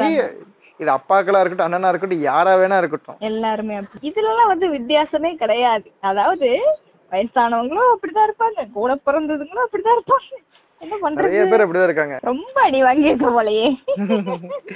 கண்டிப்பா ஒவ்வொரு பெண்ணுக்குள்ளேயும் பாத்தீங்கன்னா வந்து பெண்கிற ஒரு களஞ்சியம் ஆஃப் புக். ஒவ்வொரு பெண்ணுகிட்ட கேட்டா ஒரு நூறு நூறு கதை வாங்கலாங்க. வளர்ந்து வந்த கதையா இருக்கட்டும், ஸ்கூலு காலேஜ் பக்கத்துல வீட்டுல சொன்ன கதையா இருக்கட்டும், கீரைக்காரன் சொன்ன கதையா இருக்கட்டும், வந்து பல கதைகள் இருந்தாலும் அதையும் தாண்டி அவரே அவர் வாயால வந்து சொல்றாரு. ஏதோ நிறைய கதை இருக்குமாமா, எத்தனை பேர்கிட்ட எவ்வளவு கதை கேட்டாருன்னு எனக்கு. இப்ப ரெண்டு பொண்ணு பேசினா பொருளை பேசுவீங்களா மாட்டாங்களா, இந்த வீட்டுல அது நடந்துச்சு இந்த வீட்டுல நடந்துச்சு பேசுவாங்களா மாட்டாங்களா அப்படி சொல்லும், பேசுவீங்களா மாட்டீங்களா பேசுவீங்களா மாட்டீங்களா கண்டிப்பா பேசிதான் ஆகணும். அதான நேச்சர் ஆஃப் உமன் கரெக்டுங்களா. நான் வந்து யாரையும் வந்துட்டு பாயிண்ட் ஆஃப் ஜஸ்டிபிகேஷனுக்குள்ள கொண்டு வரல, பட் அது நேச்சர், அது வந்துட்டு அதுதான் அழகுங்க கரெக்டுங்களா. ரெண்டு பொண்ணு சேர்ந்து பக்கத்து நாயத்தை பேசினாதான் நல்லா இருக்கும். ரெண்டு காம்பவுண்டுக்கு நடுவுல தலை வச்சு அப்படியா ஓடியா போயிட்டா அப்படின்னு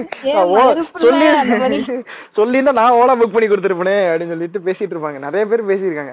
சோ இதான் வந்துட்டு இதை வந்துட்டு அவங்களோட ஸ்டோரிஸ் வந்துட்டு பாயிண்ட் ஆஃப் ஷேரிங் இல்லைங்க. ஒரு பையனா இருந்தா டீ தான் போடலாம், பக்கத்துல பேசலாம், சரியாயிரும், ஏதோ ஒன்று ஏதோ ஒரு ட்ரை ஏதோ ஒன்று பண்ணி அவனோட அந்த ஃபீல் அவன் ரெக்ரெட் பண்ணிக்கலாம். பட் பெண்களுக்கு இந்த பேசாட்டி வந்து ஒரு ஃப்ரஸ்ட்ரேஷனா இருந்துட்டே இருக்கும் சரிங்களா. ஆமா ஆமா பேசுறதுங்கிறது சம்திங், அது வந்து டெய்லி மூணு வேளை சாப்பிடுற மாதிரி அவங்க வாய் வந்து அந்த மூமெண்ட்ல இருந்துட்டே இருக்கணும். இல்லன்னா வந்து அவங்க வந்து நான் ரொம்ப லோன்லியா இருக்கேன் நான் ரொம்ப லோன்லியா இருக்கேன் அந்த ஸ்டேஜுக்கு போயிருவாங்க. எல்லாரையும் மேக்ஸிமம் அப்படிதான் எல்லாருமே. மூணு பொண்ணு அடைச்சு வச்சிடணும் சரி, மூணு பொண்ணு மூணு லைனா இருக்க ரூம்ல அடைச்சு வச்சிடணும் சரிங்களா. மூணு பேர் பேசுங்கன்னு சொல்லி சவுண்ட் ப்ரூஃப் போட்டுறணும். கத்திடுவாங்க தெரியுமா, ஒரு ரெண்டு மணி நேரம் விட்டுட்டுங்க மூட எதுவுமே கொடுக்காம அந்த மூணு ரூம் ஃபுல்லா சவுண்ட் ப்ரூஃப் கொடுத்துட்டு நீங்க சத்தமா பேசுனீங்கன்னா அவங்க கூட கேட்கும்னு மட்டும் சொல்லிருங்க. ஒரு ஒரு ரெண்டு மணி நேரம் பேசாம இருக்குன்னு இருந்துருவாங்க. மூணாம் மணி நேரம் நீங்க கொஞ்சம் கொஞ்சம் சத்தமா பேசுனீங்கன்னா பக்கத்து ரூம்காரன்னு கேட்கும், நீங்களும் அவங்களும் பேசிட்டு இருக்கலாம் அப்படின்னு சொன்னோம்னா எப்படி கத்திட்டு இருப்பாங்கன்னு நீங்க பாக்கலாம். சோ பிகாஸ் அது வந்துட்டு ஒரு நீட் ஆஃப் கான்டாக்ட், ஒரு டிபெண்டன்சிங்கிறது. யாராச்சும் அவங்க கிரீவன்சஸ் ஷேர் பண்ணியே ஆகணும். என்ன உடனே போன் பண்ணிடுறது, மாடு கண்ணு போட்டுச்சா, எத்தனை கிலோ சாணி போட்டுச்சு, லிட்டர் மூணு லிட்டர் தான் கறந்துச்சா, அடே பரவாயில்ல எங்க மாடு மூன்றரை கறந்துச்சு. இதுக்கு எந்த விவசாயம் தாக்கப்படவில்லை என்பதை தெளிவாக தெரிவித்துக் கொள்கிறோம். தூக்கிட்டு வந்துடுறது விவசாயி சீமான் பாய்ஸ் பாத்துங்க, சீமான் தம்பிஸ் தம்பி தம்பி தம்பி தலைவர் எலெக்ஷன்ல சம்பாரிச்ச ஒவ்வொரு ரூபாயை சேர்த்து அஞ்சு ரூபாயா சேர்த்து அஞ்சு லட்சம் ரூபாய் கொண்டு ஸ்டாலின் உண்டியில போட்டு வந்துட்டாரு பாருங்க. உண்டியில போடுற அளவு காசு இருந்திருக்கு அஞ்சு லட்சம் ரூபாய். நீங்க ரொம்ப கஷ்டங்க. வருஷம் வருமானமே வந்துட்டு ஒரு லட்ச ரூபா பத்தாயிரம் ரூபாய் போட்ட மனுஷன் வந்துட்டு அஞ்சு லட்சம் ரூபாய் வந்து நிதி திரட்டி தமிழக மக்களுக்காக கொடுத்திருக்காருங்கிறது அப்படிங்கறத வந்து மக்கள் எல்லாரும் அடுத்த எலெக்ஷன் வரைக்கும் ஞாபகம் வச்சுக்கோங்க. பன்னெண்டு லட்ச ரூபாய் ஸ்டேஜ் போட்ட மனுஷன், லைட் போட்டு சேர் போட்ட மனுஷன் அஞ்சு லட்ச ரூபாய் தரவங்க எவ்வளவு பெரிய சாதனைங்கிறது நீங்க பெருமையா பேசிக்கணும். காருக்கே எலெக்ஷன் டைம்ல டீசல் ஒரு பத்து லட்ச ரூபாய்க்கு போட்டுருப்பாப்ல.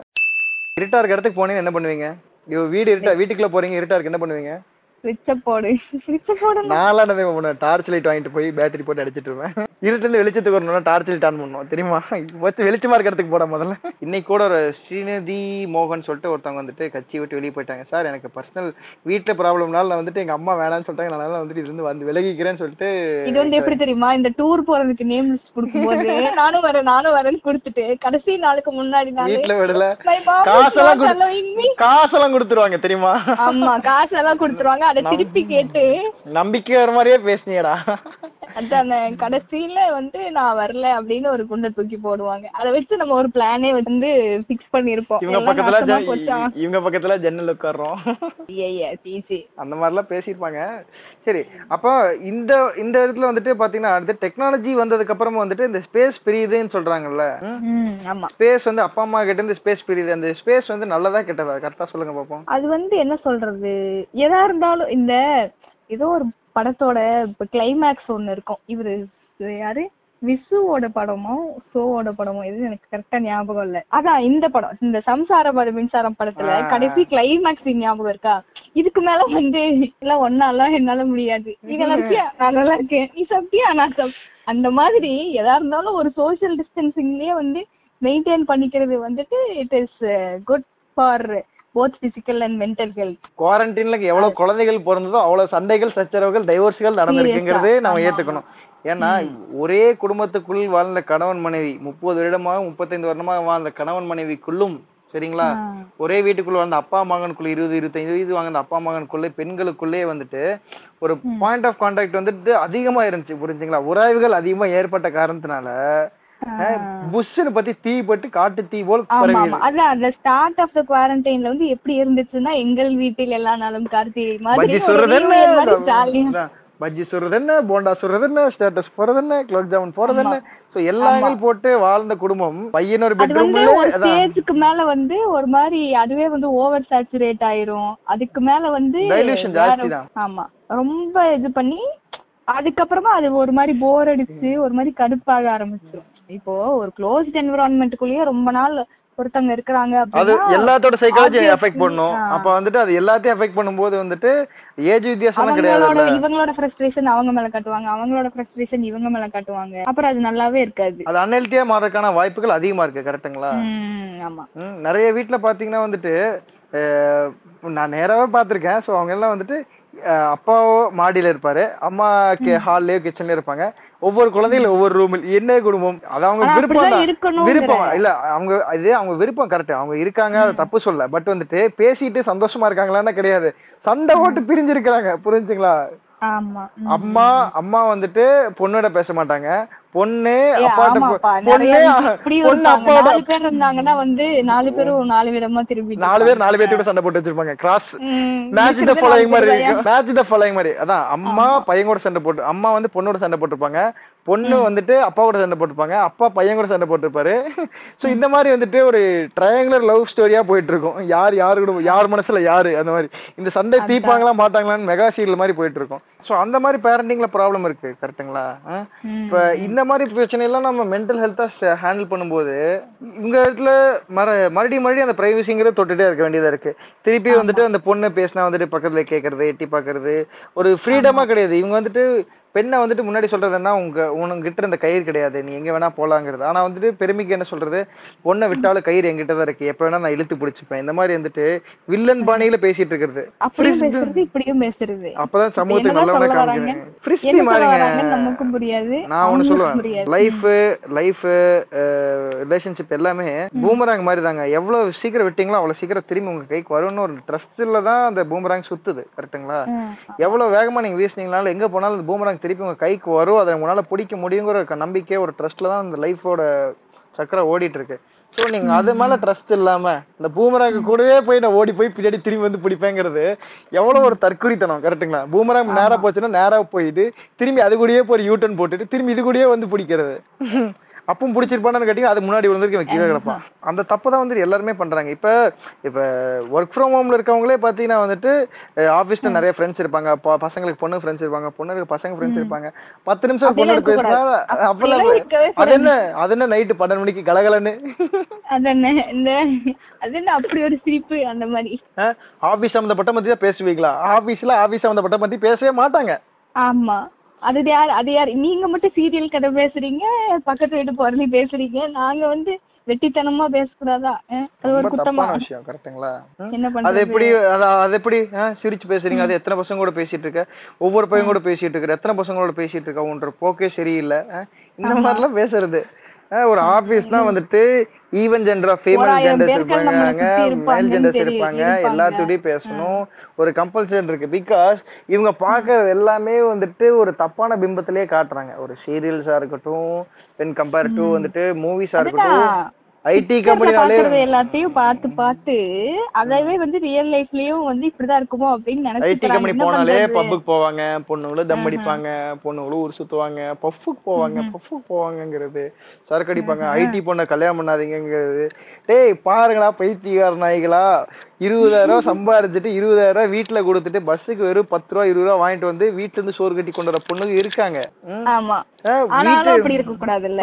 ஃபர்ஸ்ட் ஜெனரேஷன் கிராஜுவேட்டா இருந்து ஃபேமிலி அப்லிஃப்ட் பண்ணி வீட்டுக்கு தேவையான பேசிக் நீட்ஸ் வாங்கி போட்டு சிலிண்டர் வாங்கி கொடுத்த பொண்ணுங்களா இருக்காங்க. பம்ப் ஸ்டவ்ல இருந்த பொண்ணு மொத மாசம் சம்பளம் வாங்கி கேஸ் கனெக்ஷன் எழுதி கொடுத்து ஐயாயிரம் ரூபாய்க்கு எழுதி கொடுத்து ஸ்டவ் வாங்கிட்டு வந்து வீட்டுல ஃபிட் பண்ணி அம்மா அப்பாவை வந்துட்டு கேஸ் ஸ்டவ்ல சமைக்க வச்ச பொண்ணுகள் இருக்காங்க. புரிஞ்சுங்களா? சோ அந்த மாதிரி அதெல்லாம் வந்து நாங்க ஏன் பாக்குறோம்? நாங்க வந்துட்டு படத்துல பார்த்து இந்த இருதான் போகுது போகுது அதை மட்டும் தான் நான் பார்ப்போம். அதை மட்டும் தான் அந்த பொண்ணுகள் அப்படிதாங்க இருப்பாங்க. அது வந்துட்டு பீங் சோ ஜட்ஜ்மெண்ட், இந்த காமிக்கிற விஷயங்களும் வந்துட்டு தப்பா இருக்கனால இவங்க அதை தான் பாக்குறாங்க. கரெக்டுங்களா? இவங்க வந்து இதுதான் நல்லது, இதுதான் கரெக்டுங்கிறத ரொம்ப மோசமா பாக்குறாங்க. இப்ப ஐடில இருக்கவங்களோட நிலைமையும் புரியாது. அங்க டக்கின் பண்ணா போனா எத்தனையோ டைம் நான் அசிங்கமா திட்டு வாங்கியிருக்கேன். உள்ள சொருகிட்டு உட்கார முடியாதா உள்ள சொருகிட்டு உட்கார முடியாதான்னு என்ன கேட்டிருக்காங்க. நேருக்கு நேரம் ஒரு பதினஞ்சு பேர்த்து மத்தியில் கேட்டுக்கிறாங்க. கை மடிச்சு விட்டதுக்கு திட்டுவாங்க, தெரியலையே சுருக்கிட்டு உட்காருன்னு சொல்லுவாங்க. ஐடி கார்டு ஏன் சுருக்கிட்டு எல்லாத்தையும் சுருக்கிட்டு உட்காருன்னு சொல்லுவாங்க. சோ ஐடி கார்டு டேபிள் வச்சு தூக்கிட்டு போயிருவாங்க. எவ்வளவு பிரச்சனைகள் ஐடி கம்பெனிக்குள்ள இருக்கு. கரெக்ட்டுங்களா? இது வந்துட்டு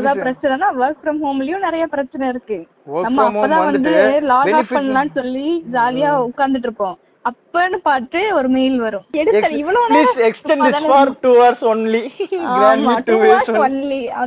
நான் லீவ் கேட்டா நீ தரமாட்டேன், ஆனா ரெண்டு மணி நேரம் உனக்கு வந்து எக்ஸ்ட்ரா நான் வேலை செஞ்சு தரணும். இது என்ன நியாயம்? பேரண்டிங்ல பாத்தீங்கன்னா வந்துட்டு ஒரு பொண்ணோட காசு வேணும், அந்த பொண்ணோட உழைப்பு வேணும், அந்த பொண்ணு நல்லா படிச்சா அந்த பொண்ணோட மார்க் வந்து உங்களுக்கு பெருமைப்பித்த வேணும். ஆனா பொண்ணுக்கு வேணுங்கிறத பண்ணி தர மாட்டீங்க. ஒரு பொண்ணு அடிப்படையா அவங்களா அவங்களா வந்து சரி சரி எனக்கு செஞ்சுதான் தர மாட்டேங்கிறீங்க, நானா செஞ்சுக்கிறேன் அப்படின்னா அதுவும் தப்பு. உன் திமிரு, சம்பாதிக்கிற திமிரு, எகத்தாலும் உன் காசுக்கிற ஆகம்பத்துல என்னதா ஆணவம் இல்ல இல்ல அதுக்கு ஒரு வார்த்தை இல்ல இல்ல அது நல்ல ஒரு வேர்டு ஒண்ணு இருக்குமே, அவங்க அடிக்கடி பயன்படுத்துற வார்த்தை என்னது அது? ஆணவம். ஆணவம் திமிரு திமிரு திமிரு திமிர்ல பண்ற கொழுப்பு வேற என்னென்னமோ எல்லாம் வந்துட்டு வார்த்தைகளை வந்து அதிகமாக பயன்படுத்தி கொண்டிருக்கிறார்கள். ஆனா ஓராயிரம் பேர் சுத்தி இருந்தாலும் யார் யார்கிட்ட என்னென்ன எப்படி எப்படிங்கறது வந்து அந்த பொண்ணு தெளிவாதான் இருக்கும். இவங்கதான் தேவையில்லாம கன்ஃபியூஸ் பண்ணி கசின்ஸ் கூட எப்படி பேசணும், தேர்ட் ஸ்ட்ரேஞ்சரோட எப்படி பேசணும், யார்கிட்ட அந்த பொண்ணுக்கு நோ எவர் லிமிட்டுங்க. அந்த பொண்ணு ஒண்ணு சொல்லுவாங்க, அந்த பொண்ணுக்கு யாரோட எப்படி இருக்கணும் அந்த பொண்ணுக்கு எல்லா பொண்ணுக்குமே தெரியும், அந்த பொண்ணுக்கு அதே தெரிஞ்சுக்கும். இவங்க வந்து அதை ஓவரா பேசுறது அதை வந்துட்டு தப்பு இல்ல. ஏன் ஒரு பொண்ணு ஒரு பையனை சிரிச்சு பேசினாலே வந்து டிட்டர்மைன் பண்றது அவங்க கூட நீ பேசாத. ஒரு பொண்ணு இங்க பாருங்களேன், ஒன்னு பொண்ணு ஒரு பையனை லவ் பண்ணுது, அதை வந்து இன்னொரு பொண்ணு அந்த பொண்ணு வீட்டுல போய் சொல்லுது, இந்த பாருமா அந்த பொண்ணு வந்து லவ் பண்றதுக்கு கிளாஸ்ல இது நினைச்சா ஒரு அம்மா கூட ஷேர் பண்ண வேண்டிய விஷயத்தா சொல்லுது. கரெக்டுங்களா? நெக்ஸ்ட் டைம் இந்த பொண்ணு அந்த பொண்ணு வெளியே போறேன்னா வேணா அவ லவ் பண்றா நீ போகாத கூட அவங்கள சேர்ந்தா நீ லவ் பண்ணிடுற பண்ணிட்டு போட்டுமே என்ன. இவங்க பெண்ணா எல்லாம் வந்து இந்த என்ன சொல்றது என்னது மானந்தானே வேட்டி சட்டைங்க அங்குங்க. அப்புறம் என்ன பண்றது? டோட்டல் குளோரிஃபிகேஷன் பண்றது. பெண் என்பவள் என்பது எப்படி இருக்க வேண்டும் என்றால் அப்படிங்கிற மாதிரி ஒரு கான்செப்ட்லயே கொண்டு போயிடுறாங்க. உனக்கு என்ன பிரச்சனை, உன் வேலையை பார்த்துட்டு போ. கண்டிப்பா அதுதான் வந்துட்டு இவங்க ரொம்ப ஸ்டீரியோடைபிக்கலா பண்றாங்க. ஒரு பெண்ணா வந்துட்டு டிரெஸ் இப்படிதான் போடணும், நீ வீட்டோட மகாலட்சுமி மாடே சாமி எல்லாம் பேசிட்டு நீ வந்து மகாலட்சுமி சாரி அப்படின்றணும் அப்படி சொல்லும் போது சாரி அப்படின்னு சாமியே இல்ல நீ வேற எங்கடா வந்துருக்கீங்க. படிக்க வச்சது சாமி கிடையாது, எவ்வளவு பேர் கொண்டு கூச்சாங்க சாமி கிடையாது, எவ்வளவு பேர் தெரிய பண்ணாங்க சாமி கிடையாது, எவ்வளவு பேர் போதை கடுமையா இருக்காங்க அங்க சாமி கிடையாது. சோ எவ்வளவு பேர் எத்தனையோ தப்புகள் நடந்துட்டு இருக்கிறதுல சாமி வந்து ஏதாவது ஒண்ணு கொடுத்துச்சுன்னு சொல்லுங்களா. கொரோனா கொடுத்துச்சுன்னா கொன்னே போடுவேன். இவ்வளவு பேர் கொரோனால சாவறாங்க, விதிமயிர் இல்லாம சாவறாங்க, இவங்களை எல்லாம் நீ காப்பாத்துறதுக்கு ஒரு சாமி இறங்கி வராத போது எங்கடா சாமி இருக்கு? ஒருத்தர் வந்துட்டு நான் இவ்வளவு பேசல எந்த சாமி எந்த சாமி எல்லாம் நான் திட்டுவேன், ஆனா வந்து எந்த சாமி நீங்க வரக்கூடாது, நீங்க வரவே கூடாது, சாமி இறங்கி வர சொல்லுங்க, சாமி கொண்டாலும் நான் வாங்கிக்கிறேன். கரெக்டா? பெண்ணு சாமின்னு சொன்னாதான் வருது. பொண்ணுனா வந்து இன்னைக்குதான் தலை குனிக்கணும், அன்னைக்கு தான் தலை குனிக்கணும். அப்புறம் வந்துட்டு வந்து நீதான் நீதான் காலையில நேரத்தை வச்சு விளக்கு பத்த வைக்கணும், சாயந்தரம் ஆறு மணி நேரம் விளக்கு பண்ணதே இல்ல தெரியுமா. பல வருடங்களாக எங்க வீட்டுல அந்த வேலையை நான் பண்றதே. சத்தமா சொல்லாதீங்க, சத்தமா சொல்லாதீங்க, கிணத்து மேட்டுலதான் இருக்கீங்க, கொண்டு போறாங்க. பரவாயில்ல பரவாயில்ல, ஸ்விம்மிங் தெரியும்ல, பிரச்சனை இல்ல இல்ல உங்களுக்கு. இல்ல இல்ல கண்டிப்பா நீங்க மிதந்தா இருப்பீங்க, பிரச்சனை இல்ல. அதான் சாமி கும்பிடணும், அத வந்துட்டு ஒரு பெண்ணை வந்து அடக்கொடக்கமா இருக்கணும், தலையை கும்பிடுறதுக்கு நடக்கணும். வீட்டுக்கு ஏதாவது பரதேசி வந்தாலும் வான் கூப்பிடணும், வந்துட்டா இல்லவன், அதான் வந்துட்டா இல்ல, அப்புறம் என்ன வான் கூப்பிடுறது இல்ல, அதான் வந்துட்டே இல்ல, அப்புறம் என்ன வான் கூப்பிடுறது. இப்ப என்ன கேட்டா வந்தா வரட்டுங்களான்னு, அப்ப நீதான் வந்து உட்கார்ந்துட்டு இருக்க, நீ என்ன வந்துட்டேன் வாங்க அப்படின்னு வெளியே போடா அப்படின்னு சொல்ல முடியும். வெளியே போடா வந்து உட்கார்ந்தா இல்ல, அப்புறம் என்ன வேணாம்னு சொல்ல முடியும். அதான் வந்துட்டேன் காப்பி பிடிக்காம கிளம்ப மாட்டேன். இல்ல இல்ல இல்ல இல்ல இல்ல எப்படி தெரியுமா மைண்டுக்குள்ள இருக்கும், ஐயோ இவன் வேற வந்துட்டா, இனி காஃபி காஃபி வைக்கணும், அப்புறம் இன்னும் ஒரு பத்து நிமிஷம் கழிச்சதுன்னா போய் சாப்பாடு வைக்க சொல்லுவாங்க, அப்புறம் இன்னொரு பத்து நிமிஷம் போனா குழம்பு வைக்கணும்னு சொல்லுவாங்க, இன்னொரு பத்து நிமிஷம் போனா பஜ்ஜி போடணும்னு சொல்லுவாங்க. வீட்டுக்குள்ள போனா பொண்ணு என்ன பண்ணலான்னு இருக்கீங்க, ஏதோ வந்து ஒரு ப்ராடக்ட் மாதிரி, இது வந்து எப்ப டிஸ்பேச் பண்ண போறீங்க, எப்ப டெலிவரி பண்ண போறீங்க, எக்ஸ்பைரி டேட் எப்பங்க அப்படிங்கிற மாதிரி. இந்த பொண்ணு என்ன பண்ண போறீங்கன்னு, பொண்ணுடா அது இட்ஸ் நாட் எ மெட்டீரியல், பொறுக்க போறோம் என்ன பண்ண சொல்லிரணும் கேக்கும்போது. ஒரு களிமண் வச்சு களிமண் வச்சு சட்டி செய்றீங்களா பானை செய்றீங்களான்னு கேக்குற மாதிரி, என்ன பண்ணலான்னு இருக்கீங்க அப்படின்னா என்னமோ பண்றோம் உனக்கேண்டா அப்படிங்கிற மாதிரி ஒரு ரிலேட்டிவ்ஸான பிரஷர் வந்துட்டு அந்த பெண் மேல போடுறாங்கல்ல. என்ன பண்ண வரீங்க, இப்ப பொண்ணுக்கு எதுக்குமா இன்ஜினியரிங், என்னமோடா அவ படிக்கிறா படிக்கிறா நான் ஃபீஸ் கட்டுறேன், அரியர் வச்சாலும் அவதான் படிக்க போறா, நான் ஃபீஸ் கட்டுறேன், உனக்கு எங்க எரியுது. பொண்ணுக்கெல்லாம் ஒரு டிகிரி புடிச்சிட்டு கல்யாணம் பண்றாங்க. எல்லா விஷயத்திலயுமே படிக்கிறதுல இருந்து எல்லாத்துக்குமே வந்துட்டு அதுலயும் வந்து ஒரு ஜெண்டர் கேட்டகரைசேஷன், இவங்க இதுனா இததான் பண்ணுவோம், செட் ஆஃப் ரூல்ஸ். நீங்க வந்து ரூல்ஸ் ஃபாலோ பண்ண பிக் பாஸ்ல சொல்லுவாங்க தெரியுமா, ரூல்ஸ் ஃபாலோ பண்ணுங்க, ரூல்ஸ் ஃபாலோ பண்ண, அந்த மாதிரி ரூல்ஸ் ஃபாலோ பண்ணணும். ரூல்ஸ் ஃபாலோ பண்ணலன்னா நம்மள எல்லாம் வந்து நர்சிங் படிக்க போற பொண்ணு, நர்சிங் படிக்க போற பொண்ணு மென்டலா டார்ச்சர் பண்ணி இந்த பொண்ணு வேலைக்கு போச்சுன்னா நைட் ஷிப்ட் போகணும்னு சொல்லலாம். இந்த பொண்ணு நைட் ஷிப்ட் எல்லாம் போங்க புருஷன் ஒத்துக்க மாட்டான், அந்த மாதிரி பிரச்சனை வரும். நீங்க இப்ப ஏன் இந்த மாதிரிலாம் பொண்ணு சொல்றதெல்லாம் கேக்குறீங்க, சின்ன பொண்ணுக்கு என்னங்க தெரியும் அப்படின்னு சொல்லி அந்த பொண்ணு வந்துட்டு வேற ஏதோ கோர்ஸ் இருக்கிறது. இந்த பொண்ணு அதுக்கப்புறம் சும்மாதான் இருக்கு. அந்த பொண்ணு வேலைக்கு முக்காவாசி பேர் அப்படிதானே லட்சக்கணக்கில் படிப்பாங்க, கடைசியில அது என்ன பண்ணிட்டு இருக்குன்னு பார்த்தா வீட்டுல சும்மா உட்காந்து அந்த பொண்ணு படிக்க வைக்கிறாங்க. அந்த பொண்ணு அந்த பொண்ணு அது பெருமைக்கு காசு சும்மா இருந்துச்சுன்னா படிக்க வைக்கணும்ல. அந்த பொண்ணு நர்சிங் படிக்க போனதுக்கு காரணம் கேட்டுங்க, காசு வச்சிருந்தா அந்த பொண்ணு படிச்சு முடிக்கிறதுக்கு கட்டணும்ல, காசு கையில வச்சிருந்தா இவன் டாக்ஸ் கட்டணும், அதை எப்படி வந்து மைனஸ் பண்ணணும்னா இத ஃபீஸ கட்டி கழிச்சிருவோம். பொண்ணு டிகிரி படிச்சு படிச்ச பொண்ணுனா ஒரு அஞ்சு பவுன் கம்மியா போட்டுக்கலாம்ல, அதனாலதான் அதான் உண்மையான அந்த பிசினஸ்ல இன்வெஸ்ட் பண்றாங்க. கரெக்ட்டுங்களா? எல்லாமே பிசினஸ் தான், படிப்பு பிசினஸ், மேரேஜ் பிசினஸ், எல்லாமே வந்து ஒரு என்ன சொல்றது, எல்லாத்தையுமே வந்து ஒரு பிசினஸாவே தான் பாக்குறாங்க. பெண்ணை தான் வந்துட்டு பெண்ணை வந்துட்டு இவனு வந்து ஸ்கின் லேபரு, ஃபிளஷ் லேபர் எல்லாம் சொல்லிருக்காங்க. சோ அதை விட வந்துட்டு இவனுக்கு பண்றதா ஸ்கின் ட்ரேடுன்னு சொல்லுவாங்க. கரெக்ட்டுங்களா? ஸ்கின் ட்ரேட் தான் கரெக்டான வார்த்தை. ஸ்கின் ட்ரேட் பண்றது வந்துட்டு யூனோ தாய்லாந்துல அதிகமா பண்ணுவாங்க, அந்த மாதிரி பிலிப்பைன்ஸ் நிறைய பண்றாங்களா கேள்வி. Come to India, we show in every house, every girl is skin trade. அந்த ஸ்கின் ட்ரேட் எவ்வளவு போடலாம்னு இருக்கீங்க, அந்த மாதிரி வந்து அங்க என்ன பாக்குறீங்க இங்க வந்து பாருங்க நல்லா இருக்கும். ஒரு பொண்ணு வந்துட்டு இந்த ஜெண்டருக்கு இதுதான் அப்படிங்கறது இப்ப எதுவுமே கிடையாது, ஜெண்டர் பேஸே கிடையாதுங்க. உனக்கு ஸ்கில் இருந்தா நீ ப்ரூவ் பண்ணி போயிட்டே இரு, நீ வந்துட்டு மேல் ஃபீமேலா இல்ல, நீ எனக்கு வேலை செய்யற, உனக்கு நான் காசு தரேன், அவ்வளவுதான் வேலை. அது come to police, come to doctor, come to pilot, come to anything. It's வந்துட்டு அந்த பொண்ணு இருக்கு அந்த மாதிரி ஒரு மைண்ட் செட்ல இருக்கிறவங்களையும் வந்துட்டு கில்ட்டி ஃபீல் கொண்டு வர வச்சு மைண்டை வந்து மண்டைய கழுவி ஐயோ இப்படிதான் இருக்கணும் போலயே அப்படின்னு சொல்லி மோட்டிவேஷன் ஸ்பீக்கர்ஸ். அதுக்கப்புறமா எத்தனை பெண்கள் எங்கு சாதித்துள்ளார்கள் தெரியுமா, முதல் படித்த ஒரு யூடியூப் பெண்மணி அப்படின்லாம் வந்துட்டு போட்டு டார்ச்சர் பண்றாங்க. அந்த மாதிரிலாம் இருக்காங்க. அவங்க அவங்களுக்கு ஸ்கில் இருக்கு, அவங்க அவங்களுக்கு வந்து ஏதோ பண்ணணும்னு ஒரு டிசையர் இருக்கு, அவங்க பண்றாங்க. அப்படி இஷ்டம் இல்லாதவங்க என்னமோ பண்ணிட்டு போறாங்க. அதை விட்டுட்டு நான் வந்து மோட்டிவேட் பண்றேன் மோட்டிவேட் பண்றேன்னு வந்துட்டு அது மண்டைக்குள்ளேயே ஏத்திக்காத மர மண்டைகளையும் மோட்டிவேட் பண்ணிட்டு இருக்காங்க. ஒரு ஸ்கெட்ச் ஆர்டிஸ்ட் எனக்கு தெரிஞ்சவங்க இருக்காங்க, அவங்கள வந்துட்டு படிக்க வச்சு அவங்க வந்துட்டு நான் ஸ்கெட்சிங் ஸ்கூல் போய் ப்ராப்பர் டிராயிங் ஸ்கூல்ல கத்துக்கிறேன், அதர் டைப்ஸும் கத்துக்கிறேன்னு சொல்லிட்டு நார்த் சைட்ல ஏதோ ஒரு பக்கத்துல போயிட்டு இண்டோரு அங்கேயும் வந்துட்டு படிக்கலாம்னு அவங்க கேட்கும்போது அங்கெல்லாம் ஏன் போவேனா, அவ்வளவு தூரத்துல எங்களால விட்டுட்டு எனக்கு தனியா இருக்க முடியாது, எங்களுக்கு பயமா இருக்கும், நீங்களும் வாங்க, நான் வரமாட்டேன், எனக்கு வடனா எனக்கு குளிர் ஒத்துக்காதுங்கிறது, இந்த மாதிரி எல்லாம் பேசிட்டு அந்த பொண்ணை மறுபடியும் போயிட்டு பிஎஸ்சிலே பிகாம்லயே படிக்க வச்சு அந்த புள்ள வந்துட்டு இப்ப வீட்டுல சும்மா தான் இருக்குது. நிறைய பேர் அவங்களோட ஒரு ஒரு டேலண்ட் ஒரு டேலண்ட் ஒரு பார்த்தா அது அப்படி வரையற ஒரு ஃபேஸ் ரெகனைஸ் பண்ணி வரையற அளவுக்கு ஒரு ஒரு டேலண்டானவங்கள இவங்களோட சுயலாபத்திற்காக இவங்களோட இன்செக்யூரிட்டிஸ்க்காக வந்துட்டு அந்த பொண்ணை வந்துட்டு அனுப்புறாங்க. எனக்கு தெரிஞ்ச ஒரு ரிலேட்டிவ் எல்லாம் ஸ்கைப் எல்லாம் இருக்கிறதுக்கு முன்னாடியே டைலப் கனெக்ஷன் இருக்கும் போதே போய் யூஸ்ல தனியா இருந்து வீடு எடுத்து தங்கி வேலை செஞ்சு இப்ப வந்துட்டு மோர் தென் three point five lakhs per per month. So அந்த அளவுக்கு வந்துட்டு இருக்காங்க. அவங்க வந்துட்டு இன்டர்நெட்டே இல்லாத காலத்திலயும் இந்தியாவில் இன்டர்நெட் இல்லாத காலத்திலேயே போய் இருந்து அதுக்கப்புறம் வந்து வெப்கேம்ல வந்துட்டு வார வாரம் கால் கனெக்ட் பண்ணி செட் பண்ணி பேச ஆரம்பிச்சு. ஸோ அப்படி வந்து டெவலப் ஆகி வந்தவங்க எல்லாம் இருக்காங்க, ட்ரஸ்டபிள் பேரண்ட்ஸ் இருக்காங்க. பட் அதர் சைடு பார்க்கும்போது சேட் சைடு வந்துட்டு இந்த பொண்ணை படிக்க வச்சது போதும், முதல் டிகிரி படிச்சாலே நல்ல மாப்பிள வரும், பொண்ணு இளமையா இருக்கும் போதே கொடுத்துட்டா நல்ல நல்ல வேலைக்கு போயிடும். அந்த மாதிரிலாம் அந்த பிரைஸ் டேக வந்து அப்பப்போ செக் பண்ணிட்டே இருக்கணும். தங்கத்தோட மதிப்பீடு போடுறது கிராம் கிராம் ஒன்று இருக்கு, சவரன் ஒன்று இருக்கு. அந்த மாதிரி டிகிரி படிச்ச பொண்ணுன்னா ஒரு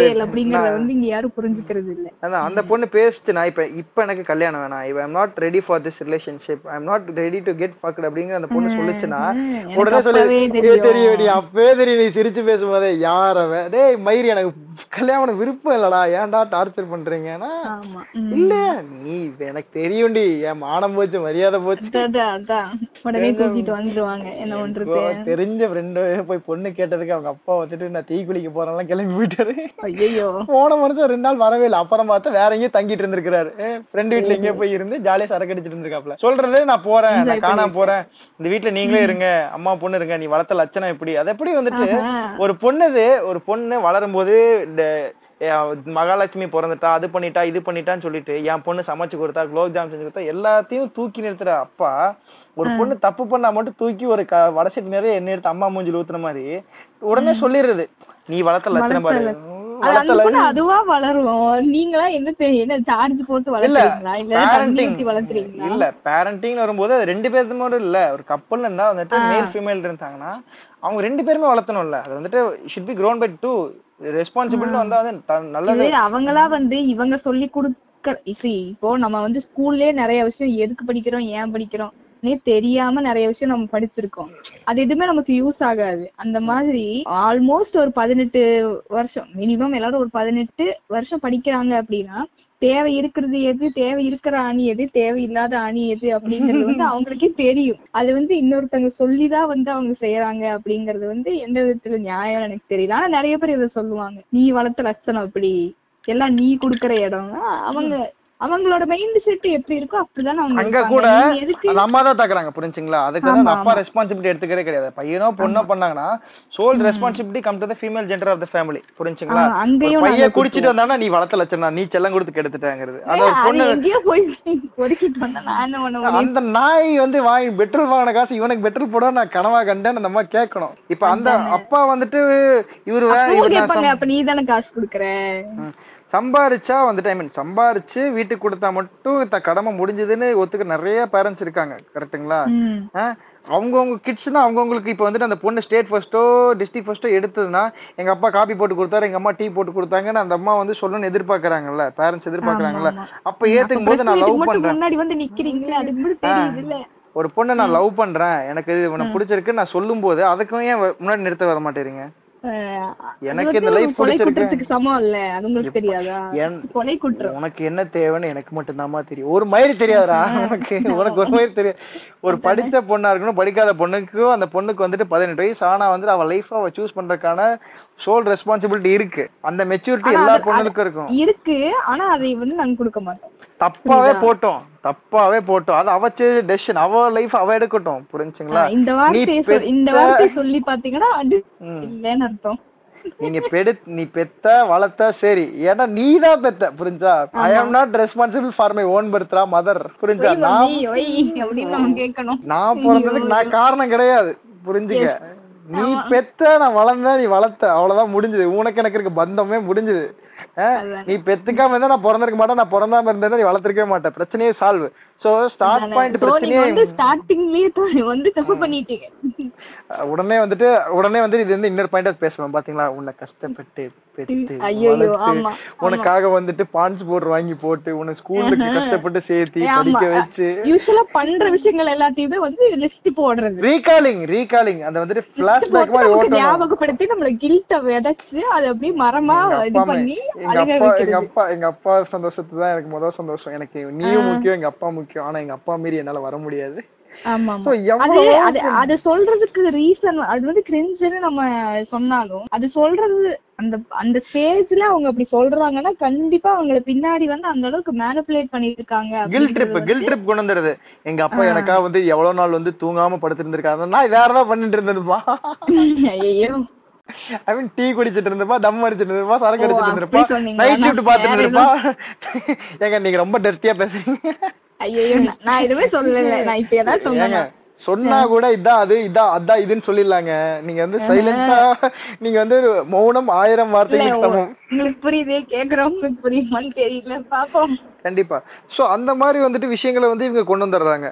இப்படி வந்துட்டு ஒரு டெசிஷன் அந்த பொண்ணுக்கு சொந்தம் என்ன பண்ணும், தம்பி பாத்துக்க உன் பொண்ணை இப்படி அவனுக்கு கொடுத்துட்டீங்கன்னா நாளைக்கு நம்ம சாதி சாதம் வந்து நிக்காது, சொந்த பந்தம் வராது, டேய் இங்க எதுவுமே வேணாண்டா நான் பெத்து அதான். அந்த இடத்துல பேரண்ட்ஸ் ஏன் பேச மறக்கிறாங்க? என்னங்க இப்படி சொல்லி இப்படி ஒரு இடத்துல யார் என்ன சொன்னாலும் இருபத்தி ரெண்டு வருஷம் யார் என்ன செஞ்சாலும் சொந்தம் பண்ணோம்னா கூட வருமாமா, உங்களுக்கு தெரியாதா? மயிர்ல வரும். ஏங்க இருபத்தி ரெண்டு வருஷம் பெத்து வளர்த்து பொண்ணு, சரிங்களா, பொண்ணுக்காக நீ சம்பாதிக்கிற, பொண்ணுக்காக வாழ்ற, பொண்ணுக்காக எல்லாம் பண்ற, சரிங்களா, எல்லாமே நீ பண்ற ஒத்துக்கிற. அப்ப அந்த பொண்ணுக்கு ஒரு சந்தோஷம் தருது ஒரு விஷயம். அந்த பொண்ணு சந்தோஷப்பட்டா டிவி வாங்கினா, கார் வாங்கினா, பைக் வாங்கினா, லாரி வாங்கினா, எது வேணா வாங்கு, இன்னொரு சின்ன வீடு கூட கட்டு, பொண்ணு ஆசைப்பட்டுச்சு, தப்பே கிடையாது, லீகலா பண்ணுங்கடா, தப்பா பண்ணி மாட்டிக்காதீங்க, ஐ மீன் இடவரா இருந்தா பண்ணுங்க, அப்புறம் நீங்க தான் சொன்னீங்கன்னு சொல்லிடுறேன். ஆமா எனக்கு ஓகே அப்படிங்கிற மாதிரி இந்த நான் நவரில்லை அந்த பாட்டுலாம் போடாதீங்க. சோ அந்த மாதிரி ஒரு விஷயத்த பண்ணும்போது ஒரு பொண்ணுக்கு ஒரு பையனை பிடிச்சிக்க அந்த பொண்ணுக்கான வாழ்க்கை அந்த பொண்ணு சூஸ் பண்ணும்போது அந்த பொண்ணுக்கு அது சந்தோஷம் தரணும் அந்த பொண்ணு நினைக்கும் போது அதை வந்து ஒருத்த தப்புன்னு சொல்றான். அப்ப அவனை தான் நீங்க வீட்டை விட்டு வெளியே போடா மயிராண்டின்னு நீங்க சொல்லணுமே தவிர உள்ளுக்குள்ள இருக்க வந்து அந்த பொண்ணை நீங்க அடிக்கிறதோ பேரண்டிங் சிஸ்டம்ல வந்துட்டு அது வந்து relative place of greater part இல்ல இல்ல கிரைம்ல வந்து ரொம்ப ஹையஸ்ட் பொசிஷன் ஆஃப் கிரைம் வந்து அதுதான். அது எந்த மேக்கிங் பேர் தான் டெசிஷன் மேக்கிங் தேர்ட் பேர் வந்து ரிலேட்டிவ் ஸ்கேல்ல தான் இருக்கும். என்ன எஜுகேஷன் போடணும், நீங்க என்ன போர்ட பார்த்துட்டே இருக்கணும், அவுட்டா நாட் அவுட்டா, அவுட்டா நாட் அவுட்டா. காலேஜ் பஸ்லயே ஃபர்ஸ்ட் இல்ல ஒரு பொண்ணு வீட்டுல வந்துட்டு இந்த உன்னாலே உன்னாலே மாதிரி நீட்டா கிளம்பி ஆறு தேர்த்து அனுப்புற பொண்ணு பஸ்ல வந்து பலபலான மேக்கப் போட்டு காலேஜ் பஸ் இறங்கும் போது டல் திவ்யா தூள் திவ்யா ஆயிட்டாங்கிற அளவுக்கு அந்த பொண்ணு ரெடியா வெளியே வரும், புரிஞ்சுங்களா, காலேஜ் பஸ் விட்டு. சோ ஏமா இப்படி இருக்க, வீட்டுல இருந்து கிளம்புறோமோ இப்படி வேணா, கிறுக்கு பசங்க ஊரை சுத்தி இருந்தானுங்கன்னா காலேஜ்ல வரும்போது யாரோ இழுத்துட்டு வந்துடுன்னு ஊர்ல சொல்லி வச்சிருக்கானுங்க. இவனுக்கு பயந்து எல்லாத்தையும் வீட்டுல எடுத்துட்டு போய் எங்க வீட்லயே பர்மிஷன் கொடுக்குறாங்க, இதனால போய் காலேஜ்ல போயோ இல்ல பஸ்லயே பண்ணிக்கமான்னு சொல்றாங்க. அப்படிங்கிற ஒரு பெத்த அப்பா அம்மா தான் பொண்ணுகிட்ட சொல்ல வேண்டிய வார்த்தையாதுன்னு பாத்துக்கங்க. இந்த ஊரு தப்பா பேசிரும், அதுக்கு இவங்க பயப்படுறாங்க, புரிஞ்சுங்களா. என் பொண்ணு அப்படிதாண்டா போகும்னு இவங்க சொல்லாம இந்த நாயக தப்பா பேசிட்டா என்ன பண்றது, இவனுக்கு ஏதாவது வச்சுதான் கல்யாணம் பண்ணணும். ஏங்க கொரோனா மாதிரி வந்துச்சுன்னா நமக்கெல்லாம் லைன்ஸ் பாத்துட்டு இருந்தாங்கன்னா பொண்ணு வீட்டுல பொண்ணோட அண்ணன் தம்பி அவங்களுக்கு கல்யாணம், அவங்க அவங்க ஒரு நாலு பேர், நம்ம வீட்டுல இருக்க ஒரு நாலஞ்சு பேர், அவ்வளவுதான். பத்து பேர் முடிச்சுட்டு காலையில டிஃபனுக்கு வீட்டுக்கு வந்துருவேன். கல்யாணம் முடிச்சுட்டு ஒரு எட்டு மணி பத்து மணிக்கு ஆபீஸ் தகுந்தானே போய் ரெஜிஸ்டர் பண்ணிட்டு மத்தியானமா ஆர்ந்தாஸ்லயே ஆர்எஸ்லயே ஏதோ ஒரு ஆர்டர் போட்டு வீட்லயே சாப்பிட்டுக்க வேண்டியதான். செலவே மிச்சம். இந்த நாய்களை கூப்பிட்டு சம்பாதிச்சு இல்ல இல்ல இது பத்திரிக்கை அடிக்கணும், பேர் போடணும், ட்ரெஸ் எடுத்து, என் பேர் போடல உன் பேர் போடல, பத்திரிக்கை கலர் தெரியல, பத்திரிக்கை கலர் என்ன மஞ்சள் கலர் அடிச்சிருக்கேன், எங்க ஊர்ல கிளிப்பச்சில அடிப்பேமா கிறுக்குத்தனமா, போன்லாம் சொன்னாங்க. இந்த பிரச்சனை அப்படியே அவன் வந்துட்டாலும் இவ மொய் வைக்கல, இந்த பிரச்சனை எல்லாம் வேணாம். பத்து லட்ச ரூபா செலவுன்னு மொய் செலவு நம்ம வந்துட்டு அவன் பொண்ணை பெத்த அப்பாவா இருக்கட்டும் பையனா இருக்கட்டும் எவனா இருந்தாலும் செலவு பண்ணி ஒரு அண்ணனோ தம்பியோ சேர்ந்து கல்யாணம் பண்ணி வைக்கிறான்னா அது சரியில்ல இது சரியில்ல மூஞ்சிக்கு மாடி சொல்லிட்டு வெத்தலை வச்சாங்க, சுண்ணாம்பிக்கு மறந்துட்டானுங்க, கேனா பசங்க திட்டிட்டு போயிருக்கானுங்க. ஆமா இலையில வந்து என்ன லட்டு லட்டு வச்சிருக்கீங்க, லட்டு என்ன மஞ்சள் கலர்ல இருக்கு, எங்க ஊர்ல ஆரஞ்சுல இருப்பாங்கம்மா, அதான் பூந்தி லட்டு இல்லையாமா. சோ இந்த மாதிரி விஷயங்கள்லாம் நடக்கிறதுக்கு இவனெல்லாம் தேவையில்லாம கல்யாணம் பண்ணி பாருங்களேன், செலவு மிச்சம்.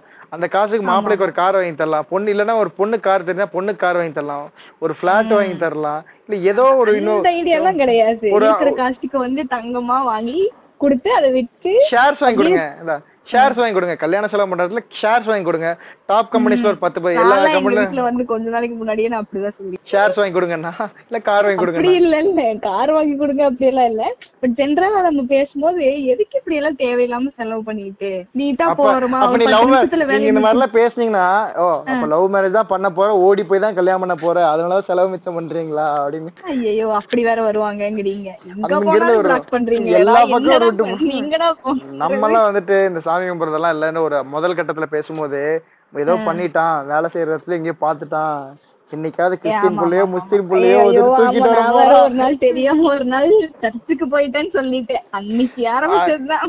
என்னைக்கோ பீட்டர் பார்க்கர் கூட்டிட்டு வந்துருவான்னு வச்சுக்கோங்க. கண்டிப்பா அது ஒரு மத்த மதத்தை பத்தி பேசினாலே we have been attracted with other genderங்கறத வந்து ஒரு ஒரு பேசிக் ரைட்டா வச்சுக்கறாங்க.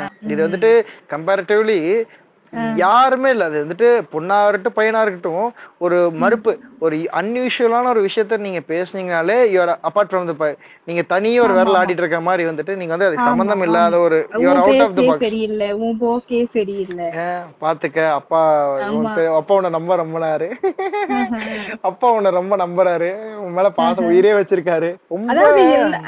அவங்க போக்குல விட்டாலே அவங்க கரெக்டா தான் இருப்பாங்க. ஆயுதங்கள் எடுக்கிறது ஆயுதங்கள் எடுக்கிறது ரெண்டே விஷயம் தாங்க சரிங்களா. ஆயுதம் எடுக்கிறது ரெண்டே விஷயத்துல எடுப்பாங்க, ஒன்னா அடிக்க பாப்பாங்க, இல்லன்னா கில்ட் ட்ரிப் பண்ணிடுறாங்க. இவங்களுக்கு தெரிஞ்சது வேற என்ன சார் பண்ண முடியும் இவங்கனால, அந்த மாதிரிதான் இவங்கனால. தெரிஞ்சவர் ஒருத்தர் போய் பொண்ணு கேட்க போயிருக்காரு, வேற கேஸ்ட்ல போயிட்டு அந்த பொண்ணுகிட்ட பொண்ணு கேட்க போயிருக்காங்க. பொண்ணு கேட்டோன்னு அந்த பொண்ணோட அம்மா அடிக்குது, என்னடி பண்ணி வச்சிருக்க, படிக்க சொன்னா என் மானம் போச்சு மரியாதை போச்சுன்னு பையனோட அப்பாவும் முன்னாடி நெஞ்சு நெஞ்சு அடிச்சுட்டு அழக ஆரம்பிச்சுட்டாங்களாம். பொண்ணு ரெண்டு அடி அடிக்கிறது, இவங்க நெஞ்சு நெஞ்சு அடிக்கிறது, இதே மாதிரி பண்ணி பார்த்தவங்க பைத்தியாரத்து பொண்ணுல யாரா பொண்ணு எடுக்க வந்தவங்க அளவுக்கு பண்ணிட்டாங்க பையனுக்கு. உங்க அது வந்து லவ் பண்றேன்னு கூட சொல்லலாம். அதுதான் நம்ம இந்தியன் இந்தியன் பேரண்டிங் பாலிசிஸ்ல வந்து இந்த ஒரு விஷயம் வந்து எப்பவுமே தப்புதான். இத்தனைக்கும் லவ் பண்ண கூட இல்லையாமாங்க, போயிட்டு இந்த பொண்ணை வந்து பிடிச்சிருக்கு எனக்கு, உங்க பொண்ணை பாத்திருக்கேன் எனக்கு பிடிச்சிருக்கு, எனக்கு காலேஜ் ஜூனியர் தான் எனக்கு உங்க பிடிச்சிருக்கு, சோ வந்துட்டு எனக்கு கொடுங்க அப்படின்னு சொல்லிட்டு கேட்டிருக்காங்க. என்னடி பண்ணி வச்சிருக்கேன்னு சொல்லிட்டு பொண்ணு அடிக்க அம்மா அம்மா அடிச்சுக்க குடும்பமே ஐயோ ஐயோ ஐயோ உருளு வாங்க. பாத்தீங்கன்னா அந்த பொண்ண பாவம் இவங்களுக்கு சரி நம்மளால அந்த பொண்ணுக்கு அடி விழுந்துருச்சு நம்ம பொண்ணு கேட்காம இருந்திருக்கலாமோன்னு சொல்லிட்டு இவங்க கில்ட் ஆயிட்டாங்க. புரிஞ்சுங்களா, பொண்ணு கேட்டா தப்பா போச்சு குமாரே அப்படிங்கிற மாதிரி ஆயிடுச்சு. சோ இந்த அளவுக்கு வந்து டாக்ஸிக்கா இருக்காங்க. என்ன ஏதுன்னு கேக்குறது கிடையாது. அதுக்கான அந்த உட்கார்ந்து பேசுற தேவைகள் கேட்க போறதே கிடையாது கிடையாதுங்களா. நீ பேசுறது மட்டும் தான், நான் பேசுறது மட்டும் தான் உங்க காதுல விழுவோம். நீ பேசுற என் காதுல நீ பேசவே கூடாது. எனக்கு தெரிஞ்சு என் காது விழாதுன்னு எப்ப பார்த்தாலும் பேசிட்டே இருக்காதேம்பாங்க. பேசாமயே இருந்து பாருங்க, இது என்ன எப்ப பார்த்தாலும் ஊமை மாதிரி பேசாமே இருக்கு. அப்புறம் ஏதாவது கிளவி வந்ததுன்னா சொல்லிடு, பாத்துக்கடி பாத்துக்க அமைதியா சத்தம் போட்டு பேசுற பிள்ளையோ நம்பிடல, உண்மை கொட்டானா இருக்கிறதா போன வாரத்துல புளிய மரத்து பாளையத்துல ஓடியே போயிருச்சே ஒரு புள்ள அப்படிங்கிறது. சோ அந்த மாதிரி வந்துட்டு அந்த மாதிரி விஷயத்த வந்து கேரி ஃபார்வர்ட் பண்ணிட்டு வராங்க. ஒரு வீட்டுல வந்துட்டு ஒரு ரெண்டு பொண்ணு இருக்காங்க சரிங்களா, ரெண்டு ஃபேமிலியோட பொண்ணு ஒரு காமனான ஒரு வீட்டுல மீட் பண்ணும்போது வந்துட்டு சாமி காலேஜ் எல்லாம் போறீங்க பசங்க எல்லாம் வருவாங்க பாத்துக்குங்க பேசிக்குங்க அப்படின்னு சொல்லாங்களாமா. சோ இது மாதிரி ஒரு பொண்ணு சொல்லிருக்கு, சரி எனக்கு தெரியுங்க நான் பாத்துக்கிறேன், உங்க குடும்பத்துக்கு தப்பு வராம நான் பாத்துப்பேன், நான் வந்து ஒழுக்கமா இருப்பேன். அந்த பொண்ணு வந்துட்டு ஒரு லென்த்தியான டயலாக் சொல்லிருக்கு. அந்த பொண்ணு வந்துட்டு ஐ அம் அட்டஸ்டட் ஐ அம் அப்ரூவ்ட் அப்படின்னு அந்த பொண்ணு சொல்லிச்சு. அந்த பொண்ணுக்கு அப்ரூவ்ட் ரிசல்ட் அப்படின்னு சொல்லி போட்டாங்க. இன்னொரு பொண்ணு கேட்க அதெல்லாம் எங்களுக்கு தெரியும் நான் பாத்துக்கிறேன்னு சொன்னேன், அதெல்லாம் எங்களுக்கு தெரியும் நான் பாத்துக்கிறேன் அந்த பொண்ணு போல்டா சொல்லிருச்சு. அந்த பொண்ணு அவளை இழுத்து சொன்ன அந்த பொண்ணு வந்துட்டு கொஞ்சம் மாடர்னா சொல்லிச்சு, எனக்கு எனக்கு தெரியும் எனக்கு யார் எங்க இருக்குன்னு தெரியுங்கிறத ஒரே வார்த்தையில ஐ நோ எனக்கு தெரியும் நான் பாத்துக்கிறேன்னு சொல்லிட்டு அந்த பொண்ணு சொல்லிருச்சு. அதுக்கு போயிட்டு ஒரு ரெண்டு மூணு நாள் கழிச்சு எனக்கு என்னமோ எனக்கு எனக்கு அந்த அந்த பெருசுக்கெல்லாம் சேர்ந்து எனக்கு என்னமோ பொண்ணு மேல சந்தேகமா இருக்கு, அவன் மேல ஒரு கண்ணு வச்சுட்டேரு, நான் இவகிட்ட இது மாதிரி சொன்னா அவன் அவ்வளவு நம்பிக்கையா சொன்னா, இவ கொஞ்சம் திமிர்த்தனமா பேசுறா, ஏதோ பண்ணிட்டான்னு நினைக்கிற, நீ எதுக்கோ கவனமா இரு அப்படின்னு சொல்லிட்டு அவங்க அப்பா காதுல இருக்கு ஒவ்வொரு டைமும் மானம் போச்சுல வேற பிளட்டோட கலந்துட்டா பியூர் ரேஸ் கலந்துரும். இதெல்லாம் வந்து இன்னும் ஒரு அஞ்சு வருஷத்துக்கு அப்புறமா எங்க எப்படி போக போகுது வந்து எங்க மூஞ்சி கொண்டு போய் வச்சுக்குவாங்க எனக்கு தெரியல. ஏய் அவன் லிவிங் டுகெதர்ல இருக்கா, எல்ஜிபிடி டெவலப்மெண்ட் இருக்கா, நானூற்று எழுபத்து ஏழு இருக்கு, என்னென்னமோ பிரச்சனைகள் இருக்குடா, முந்நூற்று எழுபத்து ஏழு இருக்கு, நானூற்று ஐம்பத்தி ஏழு இருக்கு, எவ்வளவோ லாலா இருக்கு. நீங்க எல்லாம் வந்துட்டு போய் ஒழுங்கா போயிட்டு லாலா படிங்க, நாட்டுல என்ன நடந்துட்டு இருக்கு, யார் யாருக்கு என்னென்ன ரைட் இருக்குன்னு வச்சு தெரிஞ்சுக்குங்க. கல்யாணம் பண்ண அப்பா அம்மா யங் ஜெனரேஷன் கூட வந்து அட்டாச் ஆகவே ட்ரை பண்ண மாட்டாங்க.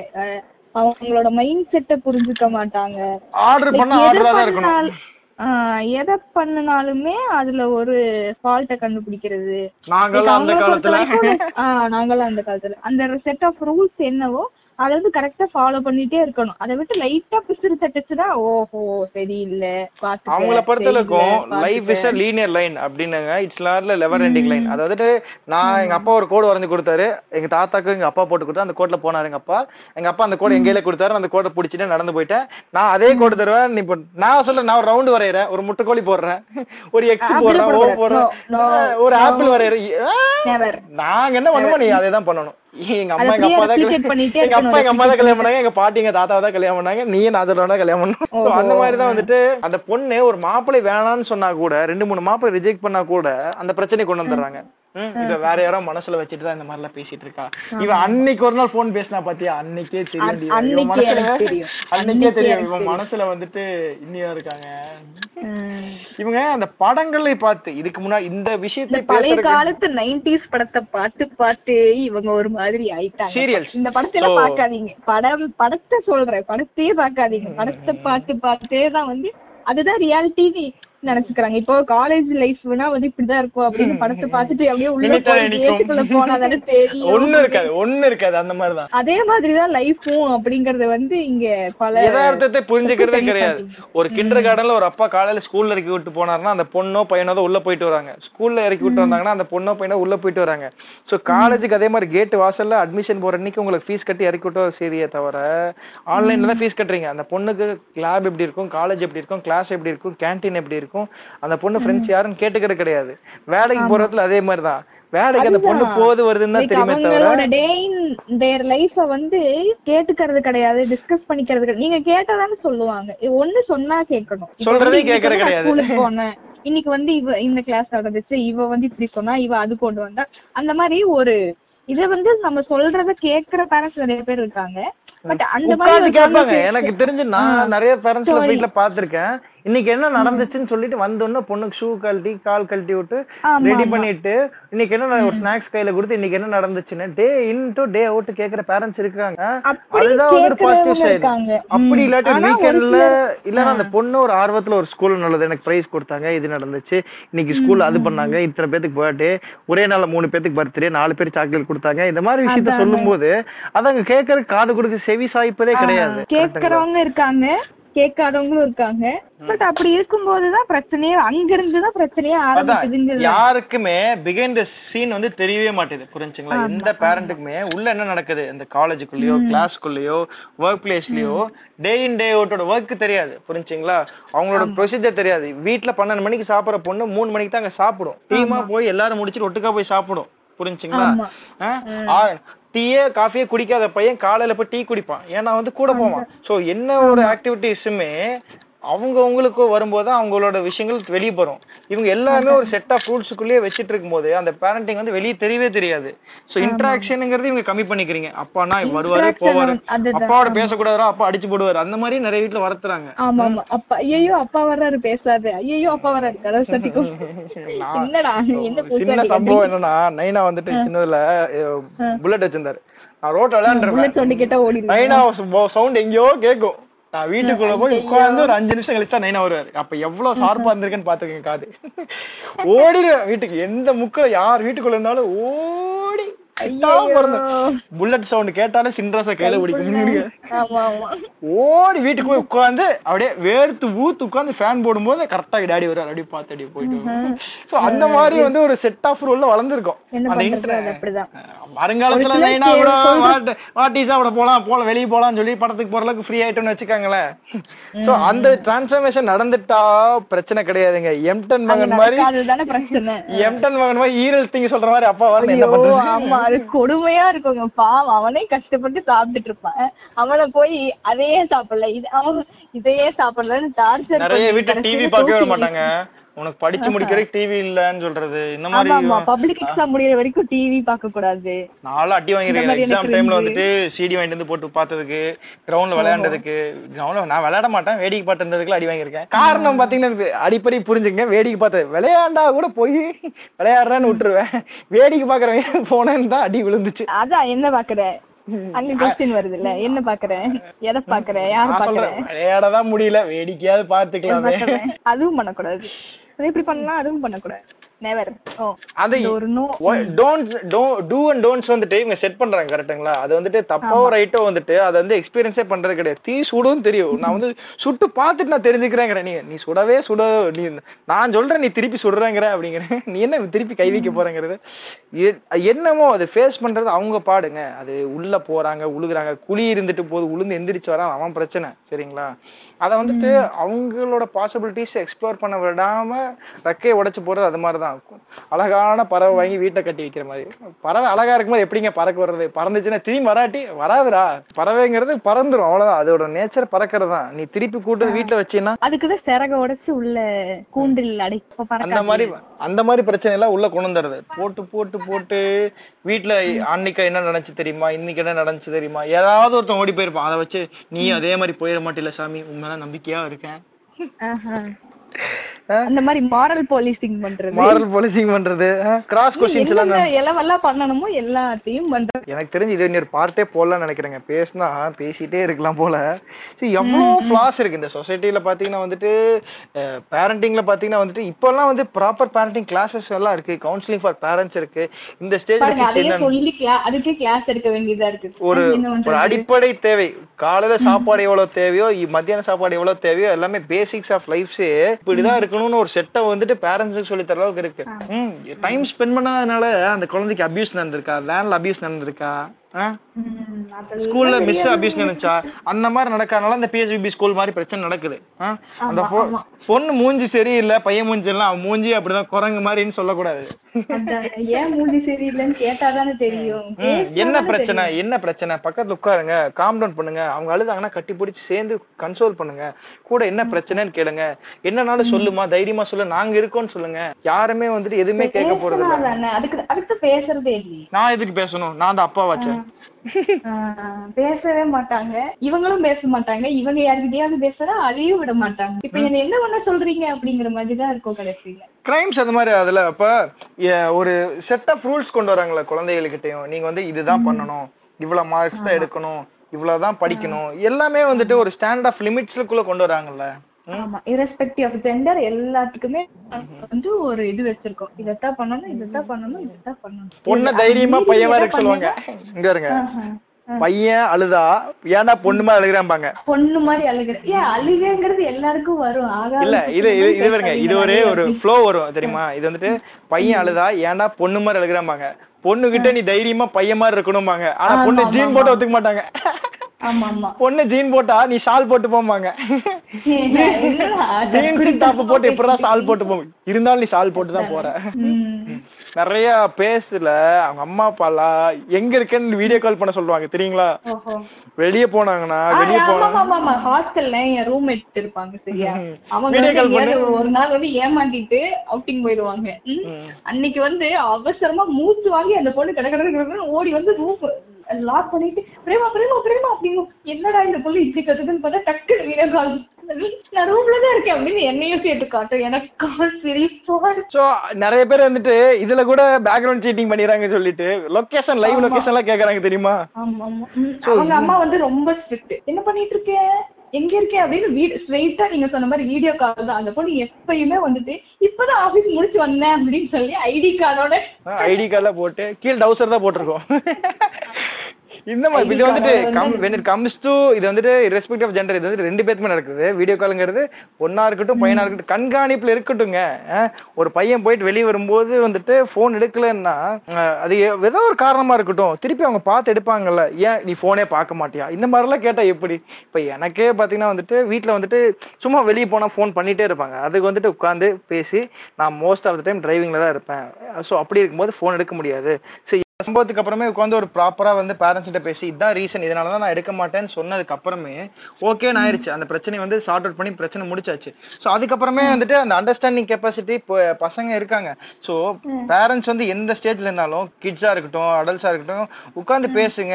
அது வந்துட்டு அதுக்கான முயற்சிகள் வந்துட்டு எதுவுமே உடனே எடுக்காது. ஏன்னா பிகாஸ் எல்லா பேரண்ட்ஸுமே ஃப்ரம் சிக்ஸ்டி செவன்டிஸ் ஜென்ரேஷன்ல இருக்கவங்க தான் மோஸ்ட் ஆஃப் த இந்த ஸ்டேஜ் ஆஃப் ஜென்ரேஷனுக்கு இருக்காங்க, எயிட்டிஸ் ஜென்ரேஷன் இருக்காங்க. சோ அப்போ ஏற்பட்ட பேரண்ட்ஸுக்கு வந்துட்டு அந்த காலத்துல அவங்க பிறந்த வருஷம் கரண்ட் இருந்திருக்காது, ரோடு கிடையாது, இது கிடையாது. சோ தேவர் அவங்களுக்கு இல்லாத விஷயம் நமக்கு இருக்கிறத வந்து அவங்க சஃபிஸ்டிகேஷன், அது வந்து லக்ஸரி அப்படின்னு வந்து லக்ஸரின்னு பாக்குறத விட இன்செக்யூரிட்டியா அவங்க பாக்குறது வந்துட்டு this has both both sides of the காயின்ங்கறத நீங்க அண்டர்ஸ்டாண்ட் பண்ண வச்சிட்டீங்கன்னா உங்க லைஃப் ஈஸியா இருக்கும். கரெக்ட்டுங்களா? இதுல வந்து பிளஸ் இருக்கு மைனஸ் இருக்கு, நான் வந்து நெகட்டிவ் பக்கம் போக மாட்டேங்கிற ஒரு ட்ரஸ்ட்டை நீங்க கொடுங்க. அதை பண்ணிட்டாலே பாதி பிரச்சனை முடிஞ்சிடும். அவங்க கேட்க இல்லைனால நான் உட்கார்ந்து நான் பேசுறேன் நீ கேட்கணுங்கிற ஒரு கம்பல்ஷன் கொண்டீங்கன்னா, ஒரு உங்க வாய் எடுத்து என் காதல வச்சு சொல்லுங்க ஜின்னு நீங்க சொன்னீங்கன்னா, ரெண்டு டைம் மூணு டைம் சொன்னீங்கன்னா என்னதான் சொல்றேன்னு கேட்கறியா இல்லையான்னு நீங்க கேட்கும் போது அவங்களை கன்ஃபர்ம் பண்ணும்போது இல்லைன்னா எனக்குன்னு ஒரு டைம் கேளுங்க. சோ பேசிக் ஒன்னு சொல்றது என்னன்னா, ஒரு ஒரு நாளைக்கு ஒரு டின்னர் ஆகுது, ஒரு வேலை I mean one day meal ஆகுது, பேரண்ட்ஸ் இருக்கிறதுக்கு ரிமோட்டா. ஆமா, ரிமோட்ல இருக்கவங்களோட ப்ராப்ளம் வேற. நான் இந்த மாதிரி லூஸ் தரமா கேள்வி கேட்பாங்க, நான் வந்துட்டு வெளியூர்ல இருக்கேன், நான் எப்படி இருக்க முடியும், வீடியோ கால் பார்த்து பேசுங்கன்னு நான் சொல்லுவேன். இந்த மாதிரிலாம் இல்ல, வீட்டுல உட்கார்ந்து சாப்பிடுறீங்களா ஒரு வேலை மீல்னா, சரி வந்து உங்களுக்கு பசிக்கலன்னா கூட உட்காருங்க. இப்ப மூணு பேர் நாலு பேருக்கு ஃபேமிலியில மூணு பேர் சாப்பிடறாங்கன்னா உங்களுக்கு பிடிக்கலாம் கூட உட்காருங்க, என்ன வேணும் கேளுங்க. சோ ஒரு இன்ட்ராக்ஷனை வந்து இன்க்ரீஸ் பண்ணீங்கன்னா மட்டும்தான் வரும். நீங்க வந்து உடனே சொல்லுது பேசினாலும் எங்க வீட்டுல சண்டை தாங்க வருது, பேசுறது எப்படி பேசுறது நான் பெற்றதுனால நான் உங்ககிட்ட சொல்லியிருக்கேன். சோ அது வந்து அப்புறம் உங்களுக்கு உங்களுக்கு அது ப்ராப்ளம் வந்து உங்ககிட்ட இல்லன்னு தெரிஞ்சதுனா try to connect with parents. அவங்களுக்கு பினான்சியலா ப்ராப்ளம் இருக்கா, மத்த ப்ராப்ளம்ஸ் என்ன இருக்கு, சோ கடன் பிரச்சனை இருக்கா, என்னமோ பிரச்சனை கிடையாது அவங்களுக்கு, பிரச்சனையே நம்ம தான் அப்படிங்கிறது என்ன பண்றோம், நமக்கு பிரச்சனை அவங்க தான். புரிஞ்சுங்களா? பாம்புக்கு கீரி எதிரி, கீரிக்கு பாம்பு எதிரிங்கிற மாதிரி. சோ இந்த மாதிரி ப்ராப்ளம் வந்து ரெண்டு பேருனா அப்ப ரெண்டு பேர்ல யாராவது இறங்குனீங்கன்னா மட்டும்தான் வந்து அந்த பக்கம் கிராஸ் பண்ண முடியும். இல்லன்னா ரெண்டு பேரும் டபக்கு டபக்குன்னு முட்டி ஸ்பார்க் வந்துட்டே தான் இருக்கும். சோ அவங்கவங்க ப்ராப்ளம் நீங்க கொஞ்சம் கொஞ்சமா சால்வ் பண்ணி சைடுல இருந்தே அட்டெம்ப்ட் எடுக்கிறது வந்து வெரி குட். இவங்களும் வந்து அவங்க அப்படிதான் அவங்க அப்படிதான் அப்படின்னு வந்து depend upon the age category தான், depend on the age category. நிறைய பேரோட கிட் பேரண்ட்ஸ்லாம் பாத்தீங்கன்னா டூ ஓல்ட் sixty-five sixty பிளஸ்ல இருக்கவங்க ஃபேமிலிஸ்க்குலாம் வந்துட்டு புரியவே புரியாது. ஒரு ஹெட்செட் ரெண்டாயிரம் ரூபாய்க்கு வாங்கினா எதுக்கு இவ்வளவு காஸ்ட்லின்னு தான் பாப்பாங்களே தவிர ஹெட்செட் ஸ்டார்டிங் ரேட்டா ரெண்டாயிரம் ரூபாய்ங்கிற அவங்களுக்கு புரியாது. புரிஞ்சுங்களா? அவங்களை பொறுத்தளவுக்கு போன் வந்து பத்தாயிரம் ரூபாய்க்கு வாங்கினாலே அந்த இருநூறு ரூபாய்க்கு வாங்குறது தான் தெரியும். அவங்க ட்ரங்கால் புக் பண்ணி பேசினவங்க கிட்ட, டெலகிராம் அனுப்பிச்சவங்க கிட்ட, தந்தி அடிச்சவங்க கிட்ட எல்லாம் போயிட்டு நீங்க ஒரு போனோட மதிப்பு சொல்லி புரிய வச்சு அவங்க தலையில ஏத்துறதே பெரிய விஷயம். அது நிறைய எனக்கு தெரிஞ்ச நிறைய பேருக்கு வந்து வீட்டுல போன் போனோட ரேட் உண்மையான ரேட் சொன்னா வந்து அப்படியே யூஸ் பண்ண மாட்டாங்க யூஸ் பண்ண மாட்டாங்க எனக்கு எதுக்கு இவ்வளவு காசுன்றாங்க. ரீசார்ஜ் பண்ற அமௌண்ட்டே வந்துட்டு எனக்கு எதுக்கு இவ்வளவு ஐம்பது ரூபா இருபது ரூபாய்க்கு போடுவாங்க. சோ நிறைய வீட்டுல சிக்ஸ் நைன்டி நைனுக்கு பண்ணா செவன் ஃபைவ் டபுள் நைனுக்குலாம் பண்ணா சோ எதுக்கு இவ்வளவு காஸ்ட்லியா நான் அவ்வளவா பேச போறேன் அப்படிங்கிறவங்க இருக்காங்க. நமக்கு தான் தெரியும் பேசிக் பிளான்னே இப்ப கிடையாது, எல்லாமே வந்துட்டு வித் இன்டர்நெட் பிளான்ஸ் தான் இருக்கு. சோ அதுக்கேற்ற மொபைல் கம்பேட்டபிலிட்டியோட இருக்கணும் அப்படின்னு நம்ம ஆசைப்படுறோம். சோ அப்ப ஏற்பட்ட விஷயங்கள் இருக்கும்போது உங்களுக்கு வந்துட்டு அந்த அண்டர்ஸ்டாண்ட் பண்ணிக்கிற ஒரு டெக்னாலஜி எவ்வளவு ஈஸியா அடாப்ட் பண்ணிக்கிறீங்க, அதே மாதிரி ஒரு கிட்ஸையும் நீ அடாப்ட் பண்ணி அவங்க லைஃப் ஸ்டைலையும் நீங்க அடாப்ட் பண்ணிக்கங்க. அவங்க அதுக்குன்னு கிட்ஸ் பண்ற எல்லாத்தையும் நீங்க தப்பு ரைட்ல அதை வந்து கன்ஃபர்ம் பண்ற இடத்துல நீங்க கரெக்டா இருந்தீங்கன்னா அவங்களும் உங்ககிட்ட கன்ஃபர்ம் பண்ணுவாங்க. அதுதான் நம்ம வந்துட்டு பேசிக்கா வலியுறுத்துறது. தயவு செஞ்சு வாய் திறந்து பேசுங்க அப்படிங்கறத வந்து அடி உழுகட்டும், உடனே மேல உழுகட்டும், விளக்க மாத்திலே உழுகட்டும், செருப்படுத்து வீசட்டும், வயரேட்டு அடிக்கட்டும், எதை வேணாலும் பண்ணட்டும். ஆனா நான் சொல்றதை கேட்டுட்டு நீங்க அடிங்கன்னு நீங்க சொல்லுங்க. வெளியே போய் லேட்டா வந்து கதவுகளே நிக்க வச்சாலும் ஏன் லேட்டுன்னு நான் சொல்றதை நீங்க கேட்டுட்டு அப்புறம் என்ன அடி என்ன எடுங்கன்னு கேளுங்க. வரும்போது யாராவது கீழே விழுந்திருப்பான், தூக்கி விட்டுருப்பாங்க, பிளட் கொடுத்துட்டு வந்திருப்பாங்க, கடையில வந்துட்டு பத்து புரோட்டாக்கு கல்லு நின்னதுக்கு அப்புறம் தான் புரோட்டா கொடுத்துருப்பாங்க, சாப்பிட போயிருப்பாங்க, தூரமா போயிருப்பாங்க, வண்டி பஞ்சரா இருக்கும், பெட்ரோல் நின்று இருக்கும், எவ்வளவோ காரண காரணிகள் இருக்கும். கடைசி பன்னெண்டு பர்சன்ட் பதினாறு பர்சன்ட் சார்ஜ் இருக்கும்போது இவங்க பதினஞ்சு டைம் போன் பண்ணாங்கன்னா எட்டு பாயிண்ட் இறங்கி நீதி நாலு பாயிண்ட் வச்சு அவன் வந்து தெரியாத ஏற வந்து எப்படி லொகேஷன் போட்டு வருவான். இந்த மாதிரி பிரச்சனைகள்லாம் பண்ணி ஊர் தெரியாம தெரிஞ்சதுல எல்லாம் வந்துட்டு நானும் அனுபவப்பட்டிருக்கேன். இந்த மாதிரி பிரச்சனைகள் வந்துட்டு ஒரு ஒரு டீசென்டான மென்டாலிட்டி பாத்தீங்கன்னா ஒருத்தருங்க மூணு டைம் மேல கால் பண்ணாதீங்க. மூணு டைம் விட்டுருங்க. மூணு டைம்ங்கிறது ஒரு ரிங்குக்கு டூ மினிட்ஸ் ஒரு ஃபைவ் மினிட்ஸ் ஒருத்தங்கிட்ட போன் இல்லைன்னு ஐம்பது வாட்டி அடிக்கிறது எடுக்கலன்னா பிரச்சனைன்னு பாத்துக்கிறது. புரிஞ்சுங்களா? சிக்ஸ்த் சென்ஸ் வேலை செய்யுது. எடுக்கலன்னா அது பெரிய பிரச்சனை இருக்கா, திருப்பி திருப்பி ஆனா பிரச்சனை இருக்க எப்பறா போன் எடுப்பான், பிரச்சனை இருக்காம போன் எப்பறம் எடுப்பான். ஆல்ரெடி எடுக்கல, மூணு டைம் எடுக்காதவன் நாலா டைம் எடுக்க மாட்டாங்கிற ஒரு காமன் சென்ஸ் கூட கிடையாது. ஒரு மெசேஜ் லீவ் பண்ணிட்டு விட்டுறலாம். ஒரு மூணு டைம் கால் பண்ணாங்கன்னா அதோட ஆஃப்டர் டியூரேஷன் வந்து தேர்ட்டி மினிட்ஸ். நீங்க இப்ப கடைசி கால் பண்ணதுல இருந்து தேர்ட்டி மினிட்ஸ் கழிச்சு தான் வந்துட்டு அடுத்து நீங்க மூணு கால்ஸ் பண்ணணும். ஏன்னா அடுத்த முப்பது நிமிஷம் அவங்ககிட்ட போன் இல்லாட்டி என்ன பண்ணுவீங்க? சோ அதான் பாப்பீங்க. ஒரு ஒரு கம்பெனிக்குள்ளயோ இதுலயோ ஒரு இன்ஸ்டிடியூஷனுக்குள்ள போகும்போது போன் உள்ள கொடுத்துட்டு போனாங்கன்னா திருப்பி வந்து எடுக்க முடியும். அதுக்கான அந்த பிரீத்திங் ஸ்பேஸ் தான் தேர்ட்டி மினிட்ஸ். அந்த பேசிக்கான தேர்ட்டி மினிட்ஸ் நீங்க கொடுத்துட்டு அதே தெரியாது. நான் நொய் நொயின்னு நடிப்பேன்ல. நிறைய பேர் நிறைய பேர் வீட்டுல ஆட்டோ டைல் இருக்கு, நிறைய பேர் வீட்டுல ஆட்டோ டைல் இருக்கு போட்டுட்டு விட்டுருவாங்க. எடுக்கிற வரைக்கும் பத்து கால் கட் ஆனதுக்கு அப்புறம் தான் போனே கட் ஆனா உண்டு. சரிங்களா, அந்த ரெட்மி மொபைல் யூசர்ஸ் எல்லாம் வந்துட்டு கடுமையா தாக்கப்படுறாங்க. அவங்க போன்லாம் இந்த மாதிரி சம்பவம் இல்லாது போட்டு விட்டுறது, ஏதோ ரேடியோ கேட்கற மாதிரி பத்து டைம் அந்த பாட்டு ஓடி ஓடி கட் ஆகும். அதுக்கப்புறம் தான் வந்துட்டு கட் ஆயிருச்சா திருப்பி பண்ணுவோம். அடுத்த ஒரு முப்பத்தி ரெண்டு மிஸ்டு கால், எப்படி பயங்கரமா முப்பத்தி ரெண்டு மிஸ்டு கால் பயங்கரமா. இந்த போனை அட்டன் பண்ணி சார் எனக்கும் வந்திருக்கு. எனக்கும் வந்து ரணகளமா ஒரு நாள் வந்து அந்த மாதிரி கூப்பிட்டுருக்காங்க. போன் எல்லாம் வந்துட்டு அன்னைக்குதான் வந்து அந்த சம்பவம் நடந்துச்சு. நான் சர்ச்சுக்குள்ள போயிட்டு மாசு நடந்துட்டு இருந்துச்சுன்னு வந்து சைலண்ட்ல போட்டுட்டேன். போன் டுவெண்ட்டி ஃபைவ் மிஸ்டு கால தொடர்ந்து பயந்துருவாங்க. ஐயோ உனக்கு என்னமோ ஆச்சோ ஏதோ ஆச்சோ பயப்ப ஒண்ணும் பயப்பட தேவையில்ல. ஏதாவது ஆச்சுன்னா போலீஸ் இருக்காங்க, சுத்தி பீப்புள் இருக்காங்க. மாசு முடிச்சுட்டு வெளியில வரும் வந்துட்டு போன் போன் அப்படியே எடுத்துட்டு இப்ப என்ன பிரச்சனைங்கிறீங்க கையோகையா கத்திட்டு வர்றேன். கூட வர்றவங்க எல்லாம் திரும்பி ஏன் இப்படி நடு ரோட்ல கத்திட்டு இருக்கேன், போன்ல அதுவும் கத்திட்டு இருக்கேன். ஓ போனா நிறைய பேர் சொல்லுவாங்க, ஏ கிறிஸ்துவ கை கூலி உன்ன பொண்ணை மதம் மாத்திடுவாங்க. என்னமா ஆயிட்டு பாரு அவங்க இப்ப தேர் டெசிஷன் தேக்கிட்டுறா. ஒரு பொண்ணு விருப்பமோட வித் கன்சென்டா நீ கன்சென்ட் எல்லாம் கல்யாணம் பண்ணிப்பா. அந்த பொண்ணை எவனோ வந்து ஏதோ பண்ணிட்டு போவா, நீ ஒத்துப்ப. ஆனா அந்த பொண்ணு விருப்பப்பட்டு நான் ஒரு வெக்கம் மாறுறேன் போடுனா அதை வந்து ஒத்துக்க மாட்டேன். அதெல்லாம் வந்து ஜட்ஜ்மெண்டல் மென்டாலிட்டி தான். கரெக்டுங்களா? இல்ல அப்ப சரி, நம்ம வந்து ஒரு விஷயத்த ஃபாலோ பண்றோம்னாங்க உடனே அதுக்கு மாறிடுவோம்ல. ஏதோ அவங்களுக்கு ஏதோ ஒரு மைண்ட் அப்செட்டா இருந்திருக்கலாம். கூட வந்தா ஃப்ரெண்ட் வந்து சவர்மா வாங்கி தரேன்னு சொல்லிருக்கலாம். அதுக்காகவாது போயிருக்கலாம். பாத்துக்கங்க பாத்துக்கங்க என்னமோ நடந்துட்டு போட்டோம். ஜட்ஜ்மெண்ட்லா ஸ்டீரியோ டைப்பிங், மாரல் போலீசிங் இதெல்லாம் பண்ணாதீங்க. பாடி ஷேமிங் பண்ணாதீங்க. சோ கிட்ஸ கிட்ஸா வளர விடுங்க. நீங்க விட்டீங்கன்னா எதுவுமே பண்ணாம அவங்க வளர்ந்துருவாங்க. ஆனா நீங்க வளர்த்துறேன்னு பேர் வெளியில போட்டு அடிச்சு உடைச்சு ஷேப் மாத்தி விட்டுறாதீங்க. கண்டதெல்லாம் சொல்லி கண்டதெல்லாம் சொல்லி கொடுத்து நம்ம சாதிக்கு நம்ம சாதி பையனை நம்ம சாதிக்கு நம்ம சாதி பையனை கல்யாணம் நமக்கு உரிமை. தாய்மாமா சீரியஸ் செய்ய மாட்டாருமா அந்த நாய் பிளானே அதுதானே. இந்த மாதிரி விஷயங்களும் பண்ற சொந்த பந்த யாரும் வர மாட்டாங்க. வர வேணாண்டா, இன்னைக்கு வந்து போய் குடுத்தீங்கன்னா நாற்பது பாடி எரிச்சு நாப்பத்தோராயிரம் பாடி எரிப்பேன். அடுத்த அஞ்சு பாடி வெயிட்டிங்ல இருப்பா. சாவுக்கு பத்து பேர் தான் அளவுடு. போய் குடிச்சினா நாளை காலையில சாம்பல் தூரம் போய் எங்க வேணா தூவிக்க. ஒரு ஆளுக்கு ஒரு பானை தான் தரான். புரிஞ்சுங்களா? எவன் சாவுக்கு வந்தான் வரல பதினாறு நாள் சம்பவம் எதுவுமே கிடையாது. அவன் லைஃப் அவ்வளவுதான். நீ கொரோனான்னு சொல்லி பாரு, கூட ஒரு நாய் வரமாட்டான். அடே அவங்க எந்த மாமா சொந்த தாயுக்காரு சொந்த அண்ணன் தம்பியா வரமாட்டான். பக்கத்துல ஒரு பத்து கிலோமீட்டர் தள்ளி இருந்தானா அவ வீட்டுக்கு எப்படிங்க போறது? உங்க அம்மாடா பரவாயில்லைங்க போக முடியாது லாக்டவுன்னுருவான். அவ வீட்டுல கொரோனாமா. சோ என்னமா பிரச்சனை? யார் இறந்தாலுமே அவங்க போயிட்டாங்கிற மென்டாலிட்டி நீங்க ஏத்துக்கிறீங்களா? அவங்க போனவங்க போனவங்க தான். திருப்பி இன்னொரு நாள் போய் கேட்டுக்கலாம். இருக்கிறவங்கள நம்ம காப்பாத்தணுங்கிற மென்டாலிட்டி இருக்குல்ல. அப்ப இன்னைக்கு சந்தோஷத்தை இன்னைக்கு நீங்க லே பண்ண மாட்டேறீங்க. இன்னைக்கு ஒரு லேஅவுட்டை நீங்க பிளான் பண்ண மாட்டீங்க. நான் வந்துட்டு நாளைக்கு அவன் சொந்தக்கார வரணும் அதான் நீங்க பாக்குறீங்க. இன்னைக்கு இருக்கிறவங்க நீங்க பாக்க மாட்டீங்க. இன்னைக்கு இருக்க சந்தோஷத்தை நீங்க தொலைக்கிறது. நாளைக்கு மண்டக்குள்ள என்ன பிரச்சனை ஓடிட்டு இருக்கு, இன்னைக்கு ஆபீஸ்ல என்ன பிரச்சனை எல்லாம் வருங்காலத்துல இல்ல இன்னைக்கு வாங்குற சம்பளத்தை வந்து நான் நாளைக்கு செலவு பண்ணணும்னு வச்சிருக்கணும்.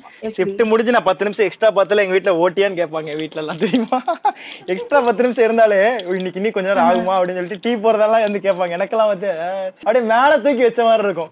ஏன்னா அவங்களுக்கு தெரியும் இந்த டைமுக்கு கரெக்டா முடிஞ்சிருந்தா அவங்க முடிச்சிருவாங்கன்னு தெரியும். நான் எக்ஸ்ட்ரா பத்து நிமிஷம் படம் பார்த்துட்டு இருப்பேன், சீரிஸ் பார்த்திருப்பேன், கடைசி இருபது நிமிஷம் பார்த்துட்டு போயிடலாம் நினைப்பேன். அந்த கிளைமேக்ஸ் இது மட்டும் முடிச்சிட்டு போகலான்னு பார்த்துட்டு இந்த எபிசோட் இதோட முடிச்சிருவோம் அப்படின்னு நினைச்சிட்டு இருக்கேன். சோ அந்த மாதிரி விஷயங்கள்லாம் மாறி மாறி நடந்திருக்கு. சோ அந்த மாதிரி வந்துட்டு பி கைண்ட். சோ பேரண்டிங் தப்பு சொல்ல, அதுல வந்துட்டு எல்லா சிஸ்டம்லயும் ஃபிளாஸ் இருக்கு மாதிரி உங்க சிஸ்டம்லயும் ஃபிளாஸ் இருக்கு.